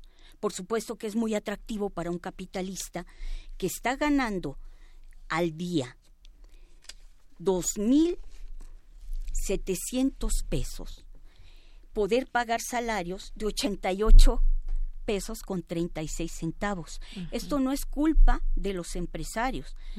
El salario está fijado por una comisión de salarios mínimos de la Cámara de Diputados. Entonces, el problema se extiende a la posibilidad de crear fuentes de inversión confiables que puedan dinamizar la economía a partir de la oferta de una tasa de ganancia alta. El problema es que se ha precarizado tanto a la clase trabajadora que lo que tenemos es que el 25% de los trabajadores ganan el salario mínimo.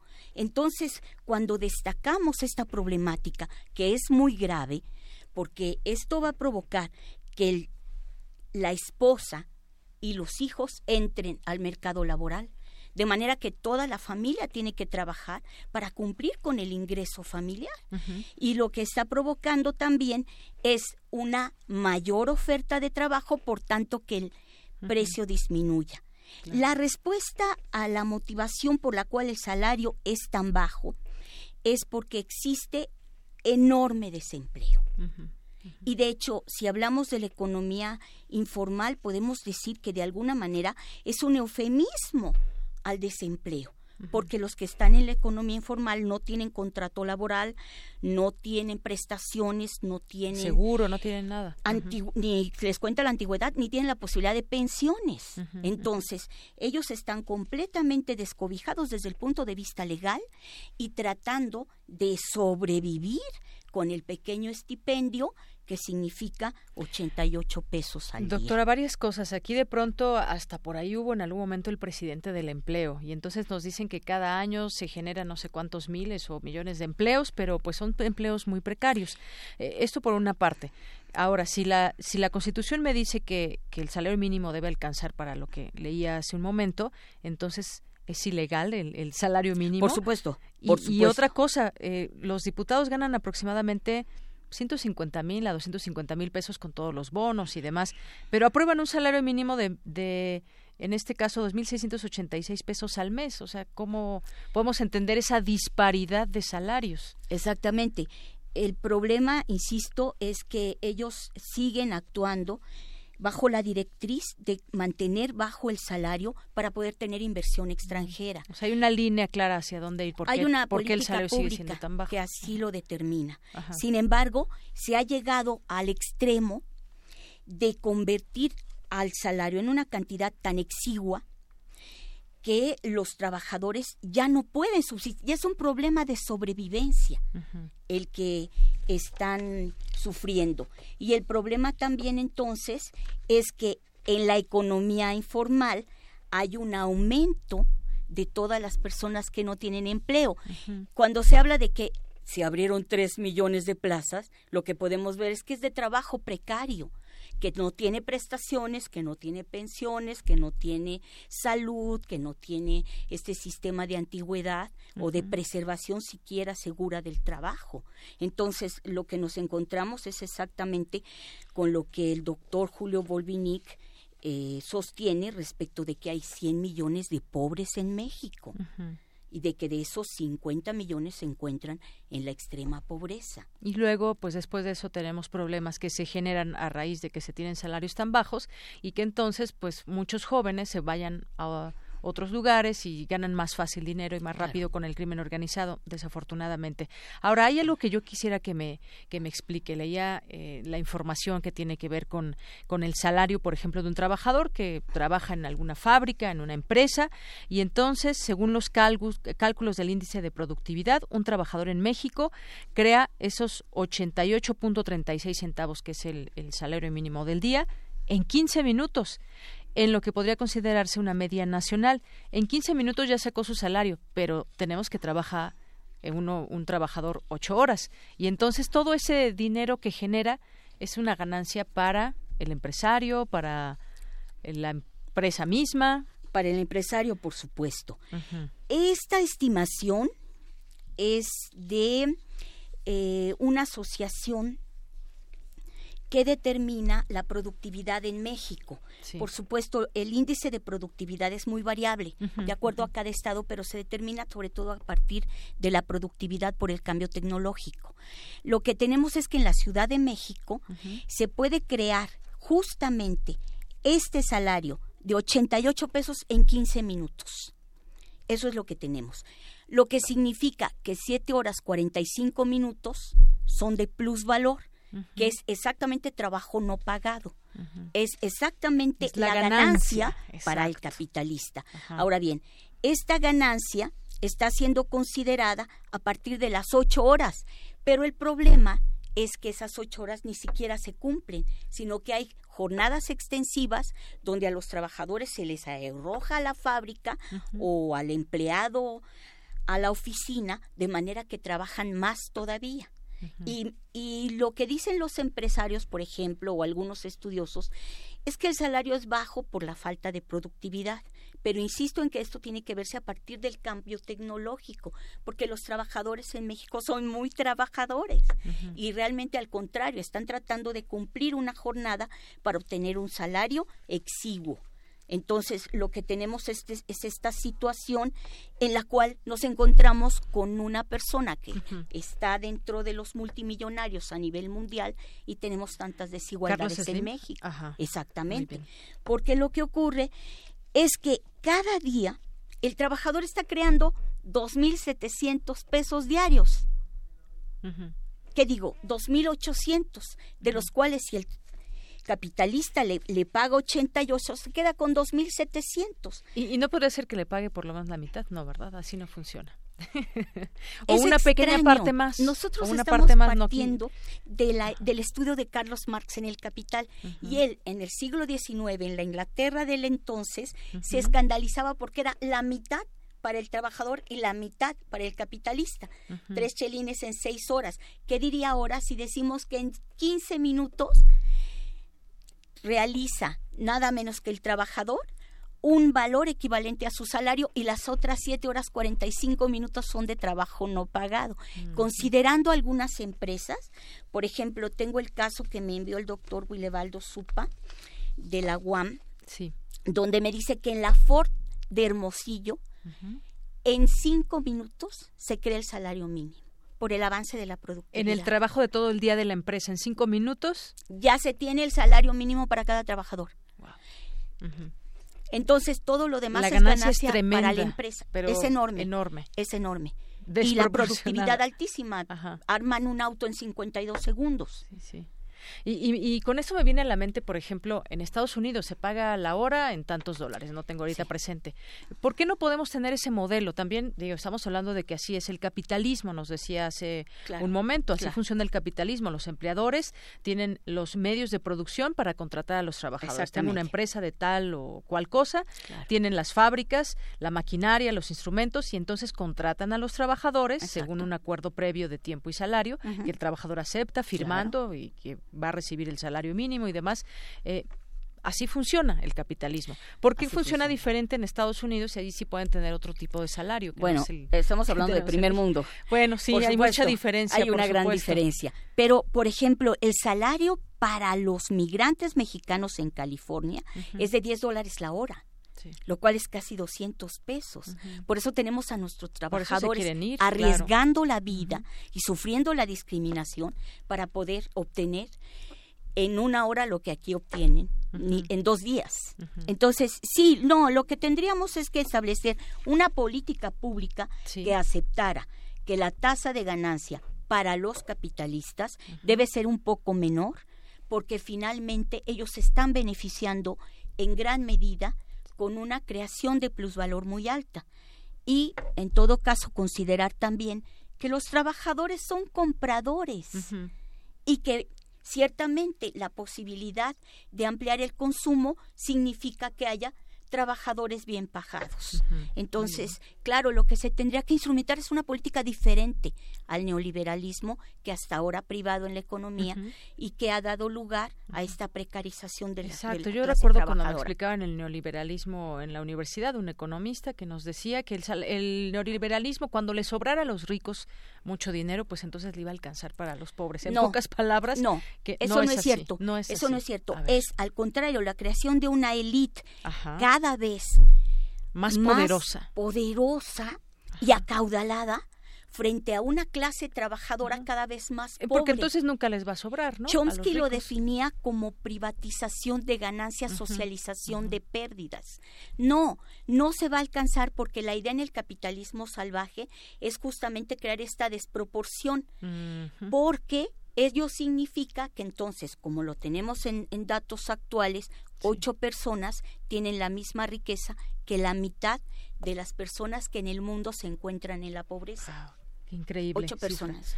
Ocho personas. Bueno, eh, nos escribe por aquí Magdalena González, nos dice, salario en México no alcanza y en los hogares se buscan otras alternativas como el comercio informal. Luego nos dice por aquí Delia Martínez Montesinos, felicidades al programa por invitar a la doctora Flor Balboa. Fui su alumna y la reconozco como una de mis mejores profesoras. Muchas muchos, gracias. Muchos saludos le mandan, eh, doctora. También... Eh, nos escribe, nos, nos llamó por aquí eh, Francisco Javier García y nos dice, ¿cómo me afectaría si tengo un crédito de Infonavit a base de salario mínimo? Cada vez que sube el salario mínimo, le suben su pago. Pues muy poco, porque el salario mínimo, por ejemplo, durante los sexenios panistas subió un, subió un peso al año. El último momento que tuvimos de alza para este salario fue de 3% y solamente en agosto tuvimos una inflación del 6% entonces el salario siempre va a quedar más bajo. Y a todo esto, doctora, ¿esto podría cambiar? Sí, con una política pública diferente que se diese cuenta en principio que el salario no solamente está para cubrir los gastos de alimentación, como dice la Constitución, tiene que cubrir la vivienda, la renta o la posibilidad de la propiedad eh, de un trabajador para tener, por ejemplo, una casa habitación de interés social, el vestido, la educación de los hijos, la salud, el transporte, etcétera. Eso significa no subirle 20 pesos al salario, ni subir el salario, tiene que subirse por lo menos a 500 pesos y eso sería ¿Y eh, se puede? O sea, es decir, lo que pasa claro que, sí se puede, pero me refiero, hay estos caminos que nos lleven a pensar que, por ejemplo, el próximo presidente lo pueda hacer junto con el empresariado, todas las cámaras que tengan que participar. El punto es que el tope salarial implica una imposibilidad de subir el salario mínimo. ¿Qué tal si realizamos una imposibilidad de subir los precios? Allí lo que estaría en detrimento serían las ganancias de los empresarios. Como es una repartición entre salario y ganancia, entonces lo que estarían inmediatamente afectados, entre comillas, serían los empresarios. Pero si su producción crece y su productividad aumenta, también sus ganancias van a crecer. Y lo que se va a tener es, al contrario, una dinamización de la economía. Claro, claro que se a un, a un trabajador, en lugar de ganar 88 pesos diarios, vas a ganar 500, bueno, yo creo que se pondría Exacto. feliz. Exacto. Y, tendría esa posibilidad de, de rendimiento laboral mayor, por ejemplo. Así como el capitalista tendría más ganancias porque tendría más posibilidad de venta de productos. Crecería el mercado. Nos dice por aquí Mario Humberto Hernández, solo cuatro de cada 100 mexicanos gana más de 13 mil pesos mensuales. Un, un, dato que aquí abona, nos manda una nota de la revista Forbes. Bueno, pues entonces sí se puede, nos quedamos con esa, pues tal vez esperanza. Falta que también en el nuevo gobierno que está por entrar en funciones, pues lo vean de esta manera y que se generen quizás las pláticas, los, las negociaciones, qué sé yo, todo lo que tenga que pasar para que eso sea una realidad, pero que de, que se puede, se puede. Claro, la transformación no puede ser inmediata, tiene que ser gradual y paulatina, pero lo que se conseguiría sobre todo sería una nación con menos desigualdades. ¿No? Y, y, sobre todo, eh, como le digo, hemos crecido muy poco de cualquier manera. Este aliciente a los empresarios no ha sido suficiente. Sí. Entonces creceríamos más y los índices de crecimiento darían lugar a mayores ganancias y a mejores salarios. Y doctor, esto implicaría quizás que el salario mínimo, eh, si sube también, eh, tengan menos ganancias los los, los empresarios y quizás esto no les guste de manera o aún así pues van a tener muchas ganancias. De cualquier manera aunque se subiera a 500 el día de mañana tendrían muchas ganancias. Sí tendrían muchas ganancias. Lo que pasa es que tendría que imponerse la prohibición a la subida de precios, porque ellos dirían entonces aumento el precio para reponer mi ganancia Aumento el precio del consumidor que va a comprar mi producto y entonces así genero más. Que es lo que detiene un poco también para la creación de la política pública de un aumento radical e inmediato al salario. Pero esto, insisto, va a ser gradual y en todo caso a lo que va a dar lugar es a que con el paso del tiempo el empresario gane más porque aumenta, insisto, producción, productividad y sobre todo ventas y su competitividad va a ser mayor. Muy bien. Bueno, pues ahí está. Qué interesante todo esto que nos platica. Y yo, yo insisto en esto, sí nos deja con, con la idea clara a través de lo que nos explica que este mecanismo sí se podría lograr en México. No estaremos claro a los niveles de un país de primer mundo, pero sí ayudaría muchísimo a la economía. Pues, eh, doctora, muchísimas gracias por venir con nosotros. Quizás en otro momento podamos platicar ahora que ya entren en funciones y el secretario nuevo de Economía y, y veamos más o menos para dónde nos están encaminando, esa política económica que va a marcar los próximos seis años de Andrés Manuel López Obrador, lo podamos ir platicando, doctora. ¿Cómo, cómo Con mucho gusto, claro que sí. Bueno, pues aquí ya tendremos oportunidad de platicar otra vez con usted. Vamos eh, a lo que sigue, son las dos con treinta y cuatro minutos. Muchas gracias. Prisma RU. Relatamos al mundo.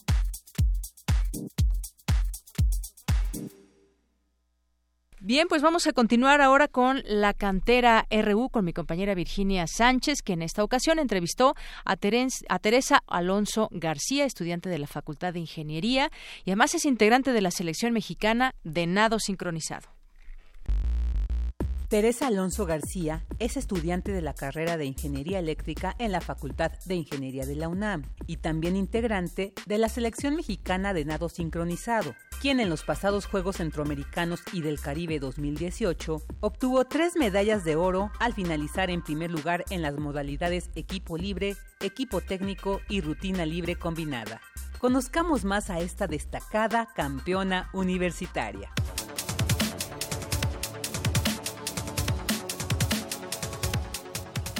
Me llamo Teresa Alonso García. Nací en la Ciudad de México el 22 de enero de 1996. Me encantaba jugar con juguetes de niños, literalmente. O sea, obviamente también jugaba con Barbies, pero no me gustaba mucho como los muñecos de acción. Estoy eh, en la UNAM desde CCH Vallejo, o sea, desde la preparatoria. Me interesó integrarme en la UNAM porque pues mis papás son egresados de aquí de la UNAM y porque sus horarios son más accesibles a mi entrenamiento. Estoy estudiando ingeniería eléctrica electrónica. Soy siete mesina, nací a los siete meses, entonces mi terapia era nadar, entonces desde que tengo meses nado. De hecho fui como la última generación desde infantil, estoy de selección nacional y ya cuando empezamos en, juvenil B, se llama la categoría, y primera fuerza entrenamos en las mañanas, por lo que tenemos que mantener la escuela en las tardes. Pues empecé desde muy chiquita con natación, la verdad no me acuerdo ni cómo empecé a nadar. Luego estuvimos en ballet, gimnasia, este danza, taekwondo, entonces fueron como unas variantes, pero más que nada fue como tipo ballet con la natación. Entonces tengo una hermana mayor, yo la seguía mucho a todo lo que ella hacía, entonces como que ella se interesó por el nado y pues obviamente yo fui tras de ella. Y pues nos encantó porque era una combinación de todo lo que ya habíamos hecho en un solo deporte primero es como para salud, para todo eso, pero se vuelve una parte de tu vida muy, muy importante. Ya salir a competir, representar a tu país y sentir todo ese orgullo, todas esas emociones, hasta se me pone la piel chinita, pues es muy algo que se te hace adictivo, algo que te encanta, te apasiona y no lo puedes dejar. Estas tres medallas de oro representaban para mí como el inicio del ciclo olímpico. La meta es muy alta, es ir a Tokio 2020, entonces empezamos con el pie derecho y, y México va para arriba, entonces vamos por muchísimo más.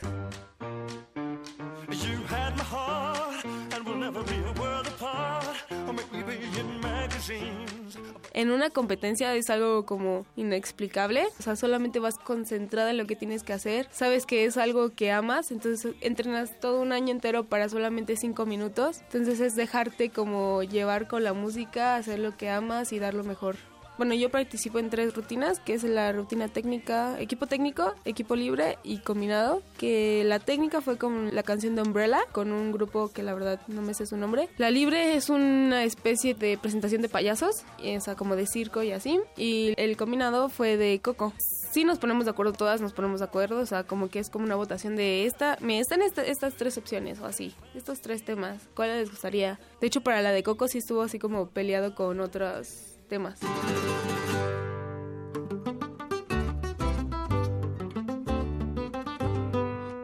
Eh, pues la verdad en el bachillerato no me costó mucho trabajo, pero ahorita ya en, la facultad, la verdad, pues no te voy a mentir, me, me cuesta bastante trabajo, pero aún así pues es dedicación, esfuerzo y es lo que quiero, entonces pues a seguirle dando con mucho esfuerzo. A mí me encanta ir al cine, soy una cinéfila literalmente, me la paso en el cine, me gusta de todo, de cine de arte, de terror, de suspenso, de ciencia ficción, de lo que quieras generalmente tengo mis audífonos puestos todo el tiempo. De hecho, si me tienen que hablar o algo, me tienen que hacer señas o me tienen que tocar porque realmente siempre me la paso encerrada en mi mundo. Me gusta de todo, pero casi siempre escucho electrónica, como Skrillex. Pues más que nada le agradezco a mi familia, primeramente a mi familia, siempre han estado para mí todo apoyándome y a, a mis entrenadores pasados, tanto los presentes y a todas las personas que están alrededor de mí, porque pues aunque no estén todo el tiempo, o sea, no tenga tiempo para ellas, siempre están apoyándome desde una pantalla, desde un teléfono, o sea, siempre lo siento el apoyo de todas las personas que están alrededor de mí, entonces les agradezco a todas esas personas. Pues si ya les encanta ese deporte, si ya lo han practicado, si ya muchos años practicándolo, pues que no se rindan, que está muy bien que sigan con su carrera tanto profesional, pero pues la deportiva es algo que les apasiona y como a todos, pues debemos dedicarnos a las cosas que o sea, nos llenan. Entonces, o sea, entiendo que también es una parte muy importante la del estudio, pero pues si les llena también el deporte, pues si quieren más que nada, no es imposible. Yo también estoy de carne y hueso y lo estoy haciendo, entonces pues pues anímense, no es imposible, si, ustedes quieren con dedicación y perseverancia lo van a lograr.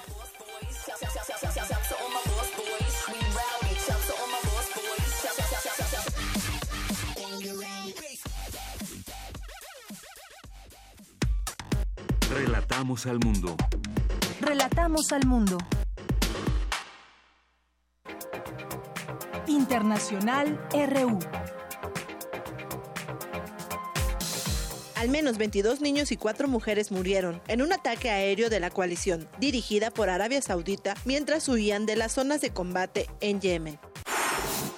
El gobierno italiano advirtió a la Unión Europea que reducirá su contribución anual al presupuesto comunitario si los países miembros no reubican a los inmigrantes que están a bordo del barco militar italiano Di anclado en la isla de Sicilia, afirmó el vicepresidente Luigi Di Maio. Si la Unión Europea sigue con este comportamiento y de la reunión de la Comisión Europea no sale nada sobre el barco de Chiotti y sobre la reubicación de los inmigrantes, el Movimiento Cinco Estrellas y yo estamos dispuestos a no aportar más los 20.000 millones de euros que Italia da a la UE cada año. Por su parte, la Comisión Europea rechazó la intimidación italiana, dijo su portavoz Alexander Winterstein. Encontrar una solución para la gente que está a bordo de este barco es nuestra principal prioridad. En eso nos estamos concentrando y pensamos que todos se deberían concentrar en eso. No nos lancemos acusaciones mutuas. Creemos también que los comentarios no constructivos y aún más las amenazas no sirven y no nos ayudan a encontrar una solución. La Unión Europea es una comunidad de reglas y funciona sobre la base de normas, no de amenazas not threats. El gobierno español inicia este viernes el proceso para exhumar los restos del dictador Francisco Franco, del monumento que ideó para glorificar su victoria en la guerra civil. Escuchemos a la vicepresidenta Carmen Calvo. España democrática, de un orden constitucional estable y maduro, de una sociedad que practica valores democráticos de manera profunda y consolidada, y no es compatible con una tumba de Estado en la que se sigue exaltando la figura de Franco. La CEPAL estimó que América Latina y el Caribe crecerá este año un 1%, siete décimas menos de lo proyectado en abril. El canciller de Ecuador, José Valencia, anunció que su país se retirará de la Alianza Bolivariana para los Pueblos de Nuestra América, como medida de presión para forzar a Venezuela a buscar una solución a los problemas internos que ha provocado un éxodo masivo de venezolanos. Por su parte, el vicepresidente de comunicación de Venezuela, Jorge Rodríguez, denunció los actos violentos contra sus ciudadanos en países vecinos. Claro, ningún medio de comunicación internacional refiere, por ejemplo, que fue nuestra Fuerza Armada Nacional Bolivariana, conjuntamente con el gobernador del Estado Bolívar, quien se encargó de atender a venezolanas y venezolanos que volvieron al país después de haber sido salvajemente agredidos. La conclusión es que las venezolanas y los venezolanos van a volver y además los invitamos a volver porque los necesitamos para este plan de recuperación. Con audios de Radio Francia y Telesur, las breves internacionales con Ruth Salazar.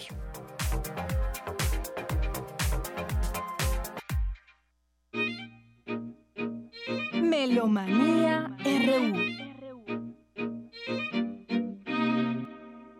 Bien, continuamos y ya estamos en Melomanía RU con Dulce Wet, jefa de discoteca de Radio UNAM. ¿Qué tal? ¿Cómo estás, Dulce?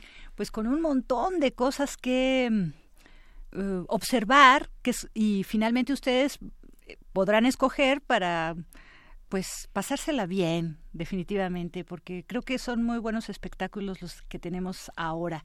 A ver, hoy Nora Huerta, ustedes la conocen como una de las reinas chulas, de las cuatro reinas chulas, se presenta en un espectáculo de Petit Cabaret que se llama Historias de una mujer pequeña. Ella nos hace la invitación, es hoy, solo hoy, ¿eh? en el Teatro de la Ciudad de Esperanza Iris, solo hoy a las ocho y media, pero durante septiembre se va a presentar en el Foro A Poco No, también con el mismo espectáculo, a las ocho y media de la noche también, pero los lunes, solamente los lunes de septiembre en el Foro A No y solo hoy en el Teatro de la Ciudad de Esperanza Iris. La verdad es que yo las acabo de ver en este espectáculo que hicieron maravilloso de la retrospectiva desde los años 60 hasta ahora y lo hicieron emulando lo que podría ser la vida de las telefonistas mexicanas entonces, pues muchas telefonistas fueron inclusive ahí hasta con las lágrimas porque dice que nadie se acuerda de ellas más que las cabaret. Amigos melómanos de Prisma RU, soy Nora Huerta de la compañía de Cabaret Las Reinas Chulas y tengo el honor de invitarles esta noche en el Teatro de la Ciudad de Esperanza Iris. Estreno un espectáculo dentro del marco del Festival Internacional de Cabaret que es una fiesta cabaretera que se está desarrollando por toda la ciudad. Esta noche estrenamos Petit Cabaret, historias de una mujer pequeña, y vengan a acompañarme porque además de estar nerviosa y aterrada, estoy muy emocionada. Y bueno, como siempre en los espectáculos de cabaret, pues en esta ocasión hablaré sobre el misterio que encierra y la soledad y todo lo que podemos descubrir las mujeres que nos encontramos solas, solas, sola, con conveniencia a quién o por qué. De verdad una se siente sola, sola, sola o se la pasa muy, muy bien sola, sola. Así que por favor, ve, acompáñenme, Petit Cabaret, historias de una mujer pequeña, teatro cabaret, con mucha música. Tendré el honor de interpretar canciones de Liliana Felipe, es extraordinaria eh, compositora argentina que además la mejor en cabaret de Hernán del Riego, de Juan Pablo Villa, en fin. Por favor, acompáñenos, espero que sea su grado. En unas horas alcanzan a llegar. Acá estamos ya en el Teatro de la Ciudad esperándoles con los brazos abiertos y les recuerdo que también, bueno, estaré eh, los lunes de septiembre con este mismo espectáculo. Cabaret de las Reinas Tulas, no se lo pierdan, dense la vuelta al festival porque estos días son de pura alegría y puro corazón.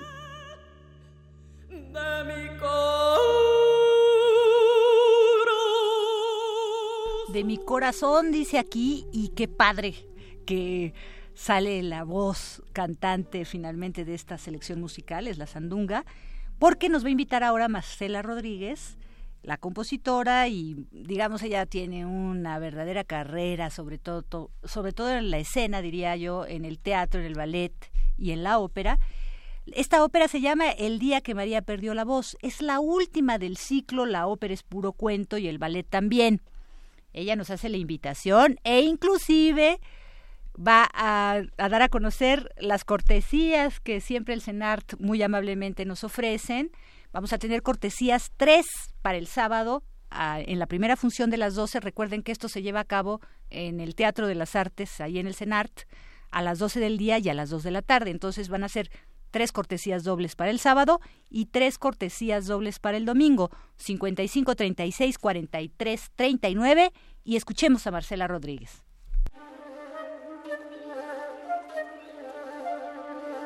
Les habla Marcela Rodríguez, compuse una obra que se llama El día que María perdió la voz, es una ópera para niños, dirigida para niños, pero también es para toda la familia. Y yo normalmente escribo para ópera de una manera natural, porque primeras obras las escribí para teatro, como música incidental, así que la ópera se me ha dado como de una manera natural. Quiero invitarlos para mañana sábado y domingo a las 12 y a las 2 de la tarde, que va a haber dos funciones cada día.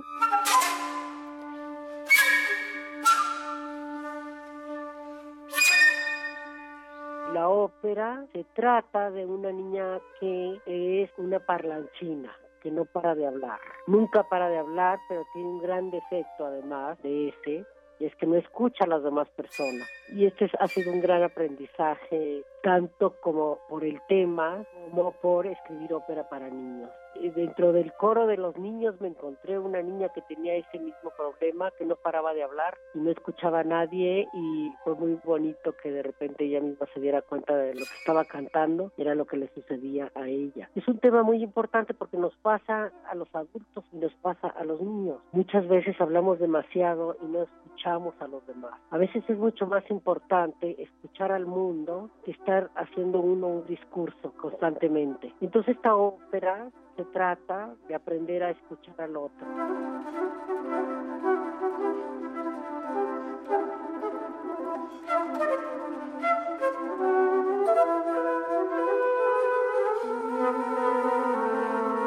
Tenemos tres pases dobles para cada función, gratis al que llame ahora al teléfono 55 36 44 39. 55 36 44 39. Si llaman, tenemos tres pases dobles para cada día a las 12 del día, sábado y domingo. Pues están invitadísimos, lleven todos a sus niños y los niños por favor lleven también a sus papás que a todos les va a servir y además lo van a disfrutar es una ópera muy divertida con un ensamble en vivo precioso con músicos súper profesionales que tocan la flauta el clarinete el violín el cello y las percusiones con un gran director, que es Rodrigo Cadet, que dirige tanto el coro como al ensamble. Bueno, espero disfruten mucho y se asomen a ver esta ópera. Les recuerdo de nuevo que hay tres pases dobles para el sábado a las 12 y domingo a las 12.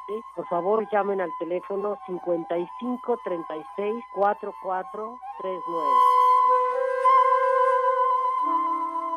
Hay un errorcito en el, en el número, en, lugar de 44 que dice nuestra querida Marcela Rodríguez, es 43. Repito cómo es entonces el número. 55 36 43 39. 55 36 43 39 de Yanira nos tiene la sorpresa del domingo. Ah, la sorpresa. Ya de una vez, la sorpresa del domingo, yo iba a dar otra sorpresa. Pero la sorpresa del domingo es la del maratón, ¿no? Exacto. Bueno, pues el maratón de la Ciudad de México celebra eh, también 50, 50 años de las Olimpiadas del 68, bajo un, pues un contexto que ya conocemos, el movimiento del 68 y cómo llegaron esas Olimpiadas. Pero bueno, el caso es que este domingo se celebra ya la edición 34, 36 del maratón de la Ciudad de México. Es una edición muy especial, se cumplen los 50 años de los Juegos Olímpicos y bueno, pues ya estos días están todos los corredores recogiendo sus, eh, sus kits para estos 42 kilómetros y bueno, puntos donde son muy emblemáticos, Reforma, sale desde el Zócalo y es la ruta olímpica hasta el estadio eh, olímpico allá en Ciudad Universitaria. Ahí estaremos, Dulce, ya lo... Qué bueno, ¿tú lo corres? Lo voy a correr. ¡Ay, qué maravilla! Yo lo corrí antes de que fuera este circuito olímpico. Ajá. en aquel entonces hice tres horas y media pero de verdad es un tiempo fenomenal. Sí, sí, sí, fenomenal. bueno, yo no creo llegar a ese tiempo nunca, pero... pero no importa, está muy bien. ¿Y la otra? Y la otra, bueno, también tenemos, además de estos regalos que ya nos, nos decían para irse a este evento musical, tenemos dos películas más del cine macabro, que son La magia, eh, La magia, que es para mañana a las 12, y también tenemos otra que es The Cure of Frankenstein, The Cures of Frankenstein. Y bueno, estas dos películas eh, que se van a proyectar ahí en... De aquí dice el cinematógrafo del Chopo. La primera es a las 12 y la otra a las 2.30. Así que las primeras personas que también nos llamen al 55 36 43 39 tendrán este pase doble para irse a ver estas películas. Fantástico. Vamos ahora con otra invitación. Ahora se trata de un recital que va a ser para soprano, mezzosoprano, órgano, clavecín y percusiones, en cantos de Nueva España y más. Ustedes recordarán que la Coordinación Nacional de Música y Ópera de Bellas Artes está haciendo estos conciertos, este ciclo de música antigua con el tema de la España virreinal y todas sus colonias y se llevan a cabo tanto en la Sala Manuel M. Ponce como en el Salón de Recepciones del MUNAL, del Museo Nacional de Arte, y también en la Capilla Gótica. Este es para mañana en la Capilla Gótica, es gratis a las 6 de la tarde. Escuchemos a la mezzo soprano Nurani Wet, quien nos va a hacer la invitación.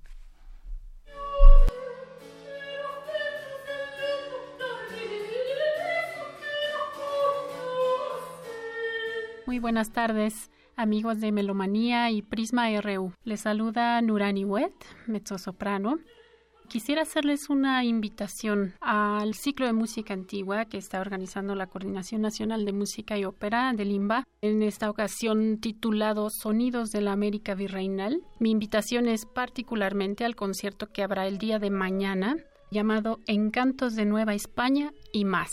Participamos Nadia Ortega, que es soprano, Santiago Álvarez al continuo y Miguel Cicero al continuo también y a las percusiones y una servidora Nurani Wet mezzo soprano. Este concierto tiene lugar el día de mañana, sábado 25 de agosto, a las 18 horas en la capilla gótica del Centro Cultural Helénico. Y les platico un poco por qué se llama Encantos de Nueva España y más. Este repertorio tiene la, particularidad de ser muy cosmopolita, ¿no? El mismo título del ciclo Música Antigua, Sonidos de la América Virreinal, ya nos habla de muchas fuentes, no solo de América misma, sino de la influencia directa de España, Portugal e Italia. Gracias al gran trabajo de todos los investigadores que han hecho las transcripciones, este espléndido trabajo de grandes musicólogos como el maestro Omar Morales Abril, como la maestra Bárbara Pérez Ruiz, por supuesto el maestro Aurelio Tello, el maestro Juan Manuel Ara, entre muchos otros, pues es que ahora nosotros tenemos acceso a este muy vasto y complejo repertorio del cual ahora les damos una pequeña muestra en nuestro concierto, particularmente el día de mañana, estaremos abordando repertorio tanto de la Nueva España, es decir, de las catedrales de Puebla, de México y de Oaxaca, como de la América Virreinal. Tendremos oportunidad de escuchar a Antonio Salazar, a Juan de Baeza Saavedra, a Manuel de Sumaya y a autores de Bolivia.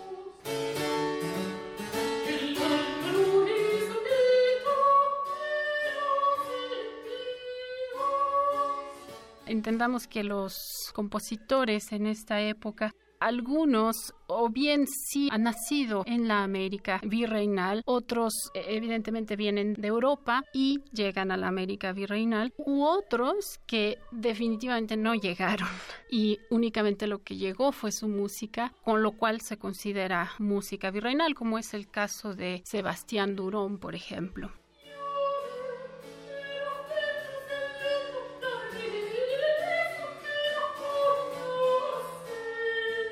Lo que estamos escuchando ahora es un fragmento de un ensayo eh, en el cual yo estoy interpretando una pieza de Juan de Cerqueira llamada Suspiraba una zagala. Sí, esta es la música que les comentaba que nos facilitó el maestro Aurelio Tello y se encuentra en manuscrito conocido como Sutro 1.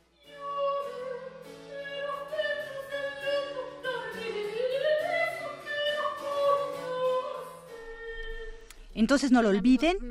mañana. mañana. estamos entrada libre. Es a las 6 de la tarde, sábado 25, en el Centro Cultural Helénico, en la Capilla Gótica. Y nos vamos ahora con la última invitación a Loshua Barreiro, que es un músico también electrónico. Se presenta en San Ildefonso, en el antiguo colegio, el próximo miércoles desde las 19.30. Es gratis también en para dar marco a una exposición que se llama Luna Sol Dualidad. Escuchemos.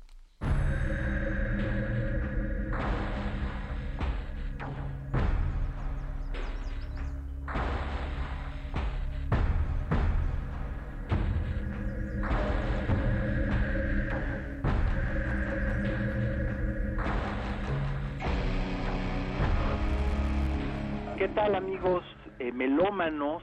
De Prisma RU, soy Aliosha Barreiro, artista y músico mexicano, y quiero invitarlos primero a escuchar mi último disco, Prehispánica Electrónica, el cual está ya disponible en Spotify, está en iTunes, de hecho en iTunes llega a segundo lugar en los charts de World Music, así que estamos muy emocionados de eso, y sobre todo una invitación este miércoles 29 de agosto en uno de los foros más especiales que tiene la Ciudad de México. Esto es el antiguo Colegio de San Ildefonso, un lugar que siempre le he tenido un cariño enorme, que pertenece a la UNAM y voy a estar presentando dualidades. Esto es en el marco de Noches de Museo, como parte de una exposición que se llama Luna Sol Dualidad. Entonces, ahí los espero, entrada libre 7.30 de la noche, Sala Clemente Orozco, me dará muchísimo gusto verlos. Abrazo a todos mis amigos melómanos.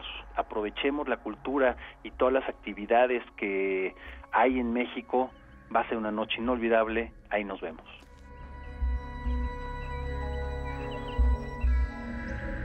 Sí, va a ser un espectáculo finalmente que tiene mucho que ver con este disco del que él hablaba, prehispánica electrónica y pues yo en la mañana escuché primer movimiento y estas fusiones tan locas, una y otra cosa que estaban, me llamaron muchísimo la atención. Y bueno, los músicos, decía este Juan Trigos, que es un músico y director de orquesta también mexicano, decía que los compositores siempre son rateros profesionales porque tienen que robar de tal manera que nadie los vea y, se apropian de todos los sonidos de otros. Así es.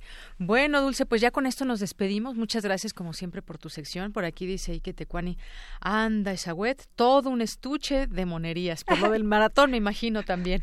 Bueno, pues con esto nos despedimos. Gracias Dulce, gracias a todos ustedes, gracias aquí en la producción a Omar Tercero, a Carmen Sumaya, muchas gracias y a todo el equipo, por supuesto, a Andrew Friedman que nos visita el día de hoy aquí en los controles técnicos. Y bueno, pues nos escuchamos el próximo lunes. Yo soy Deyanira Morán, a nombre de todo este equipo. Que tenga buena tarde, buen provecho y buen fin de semana.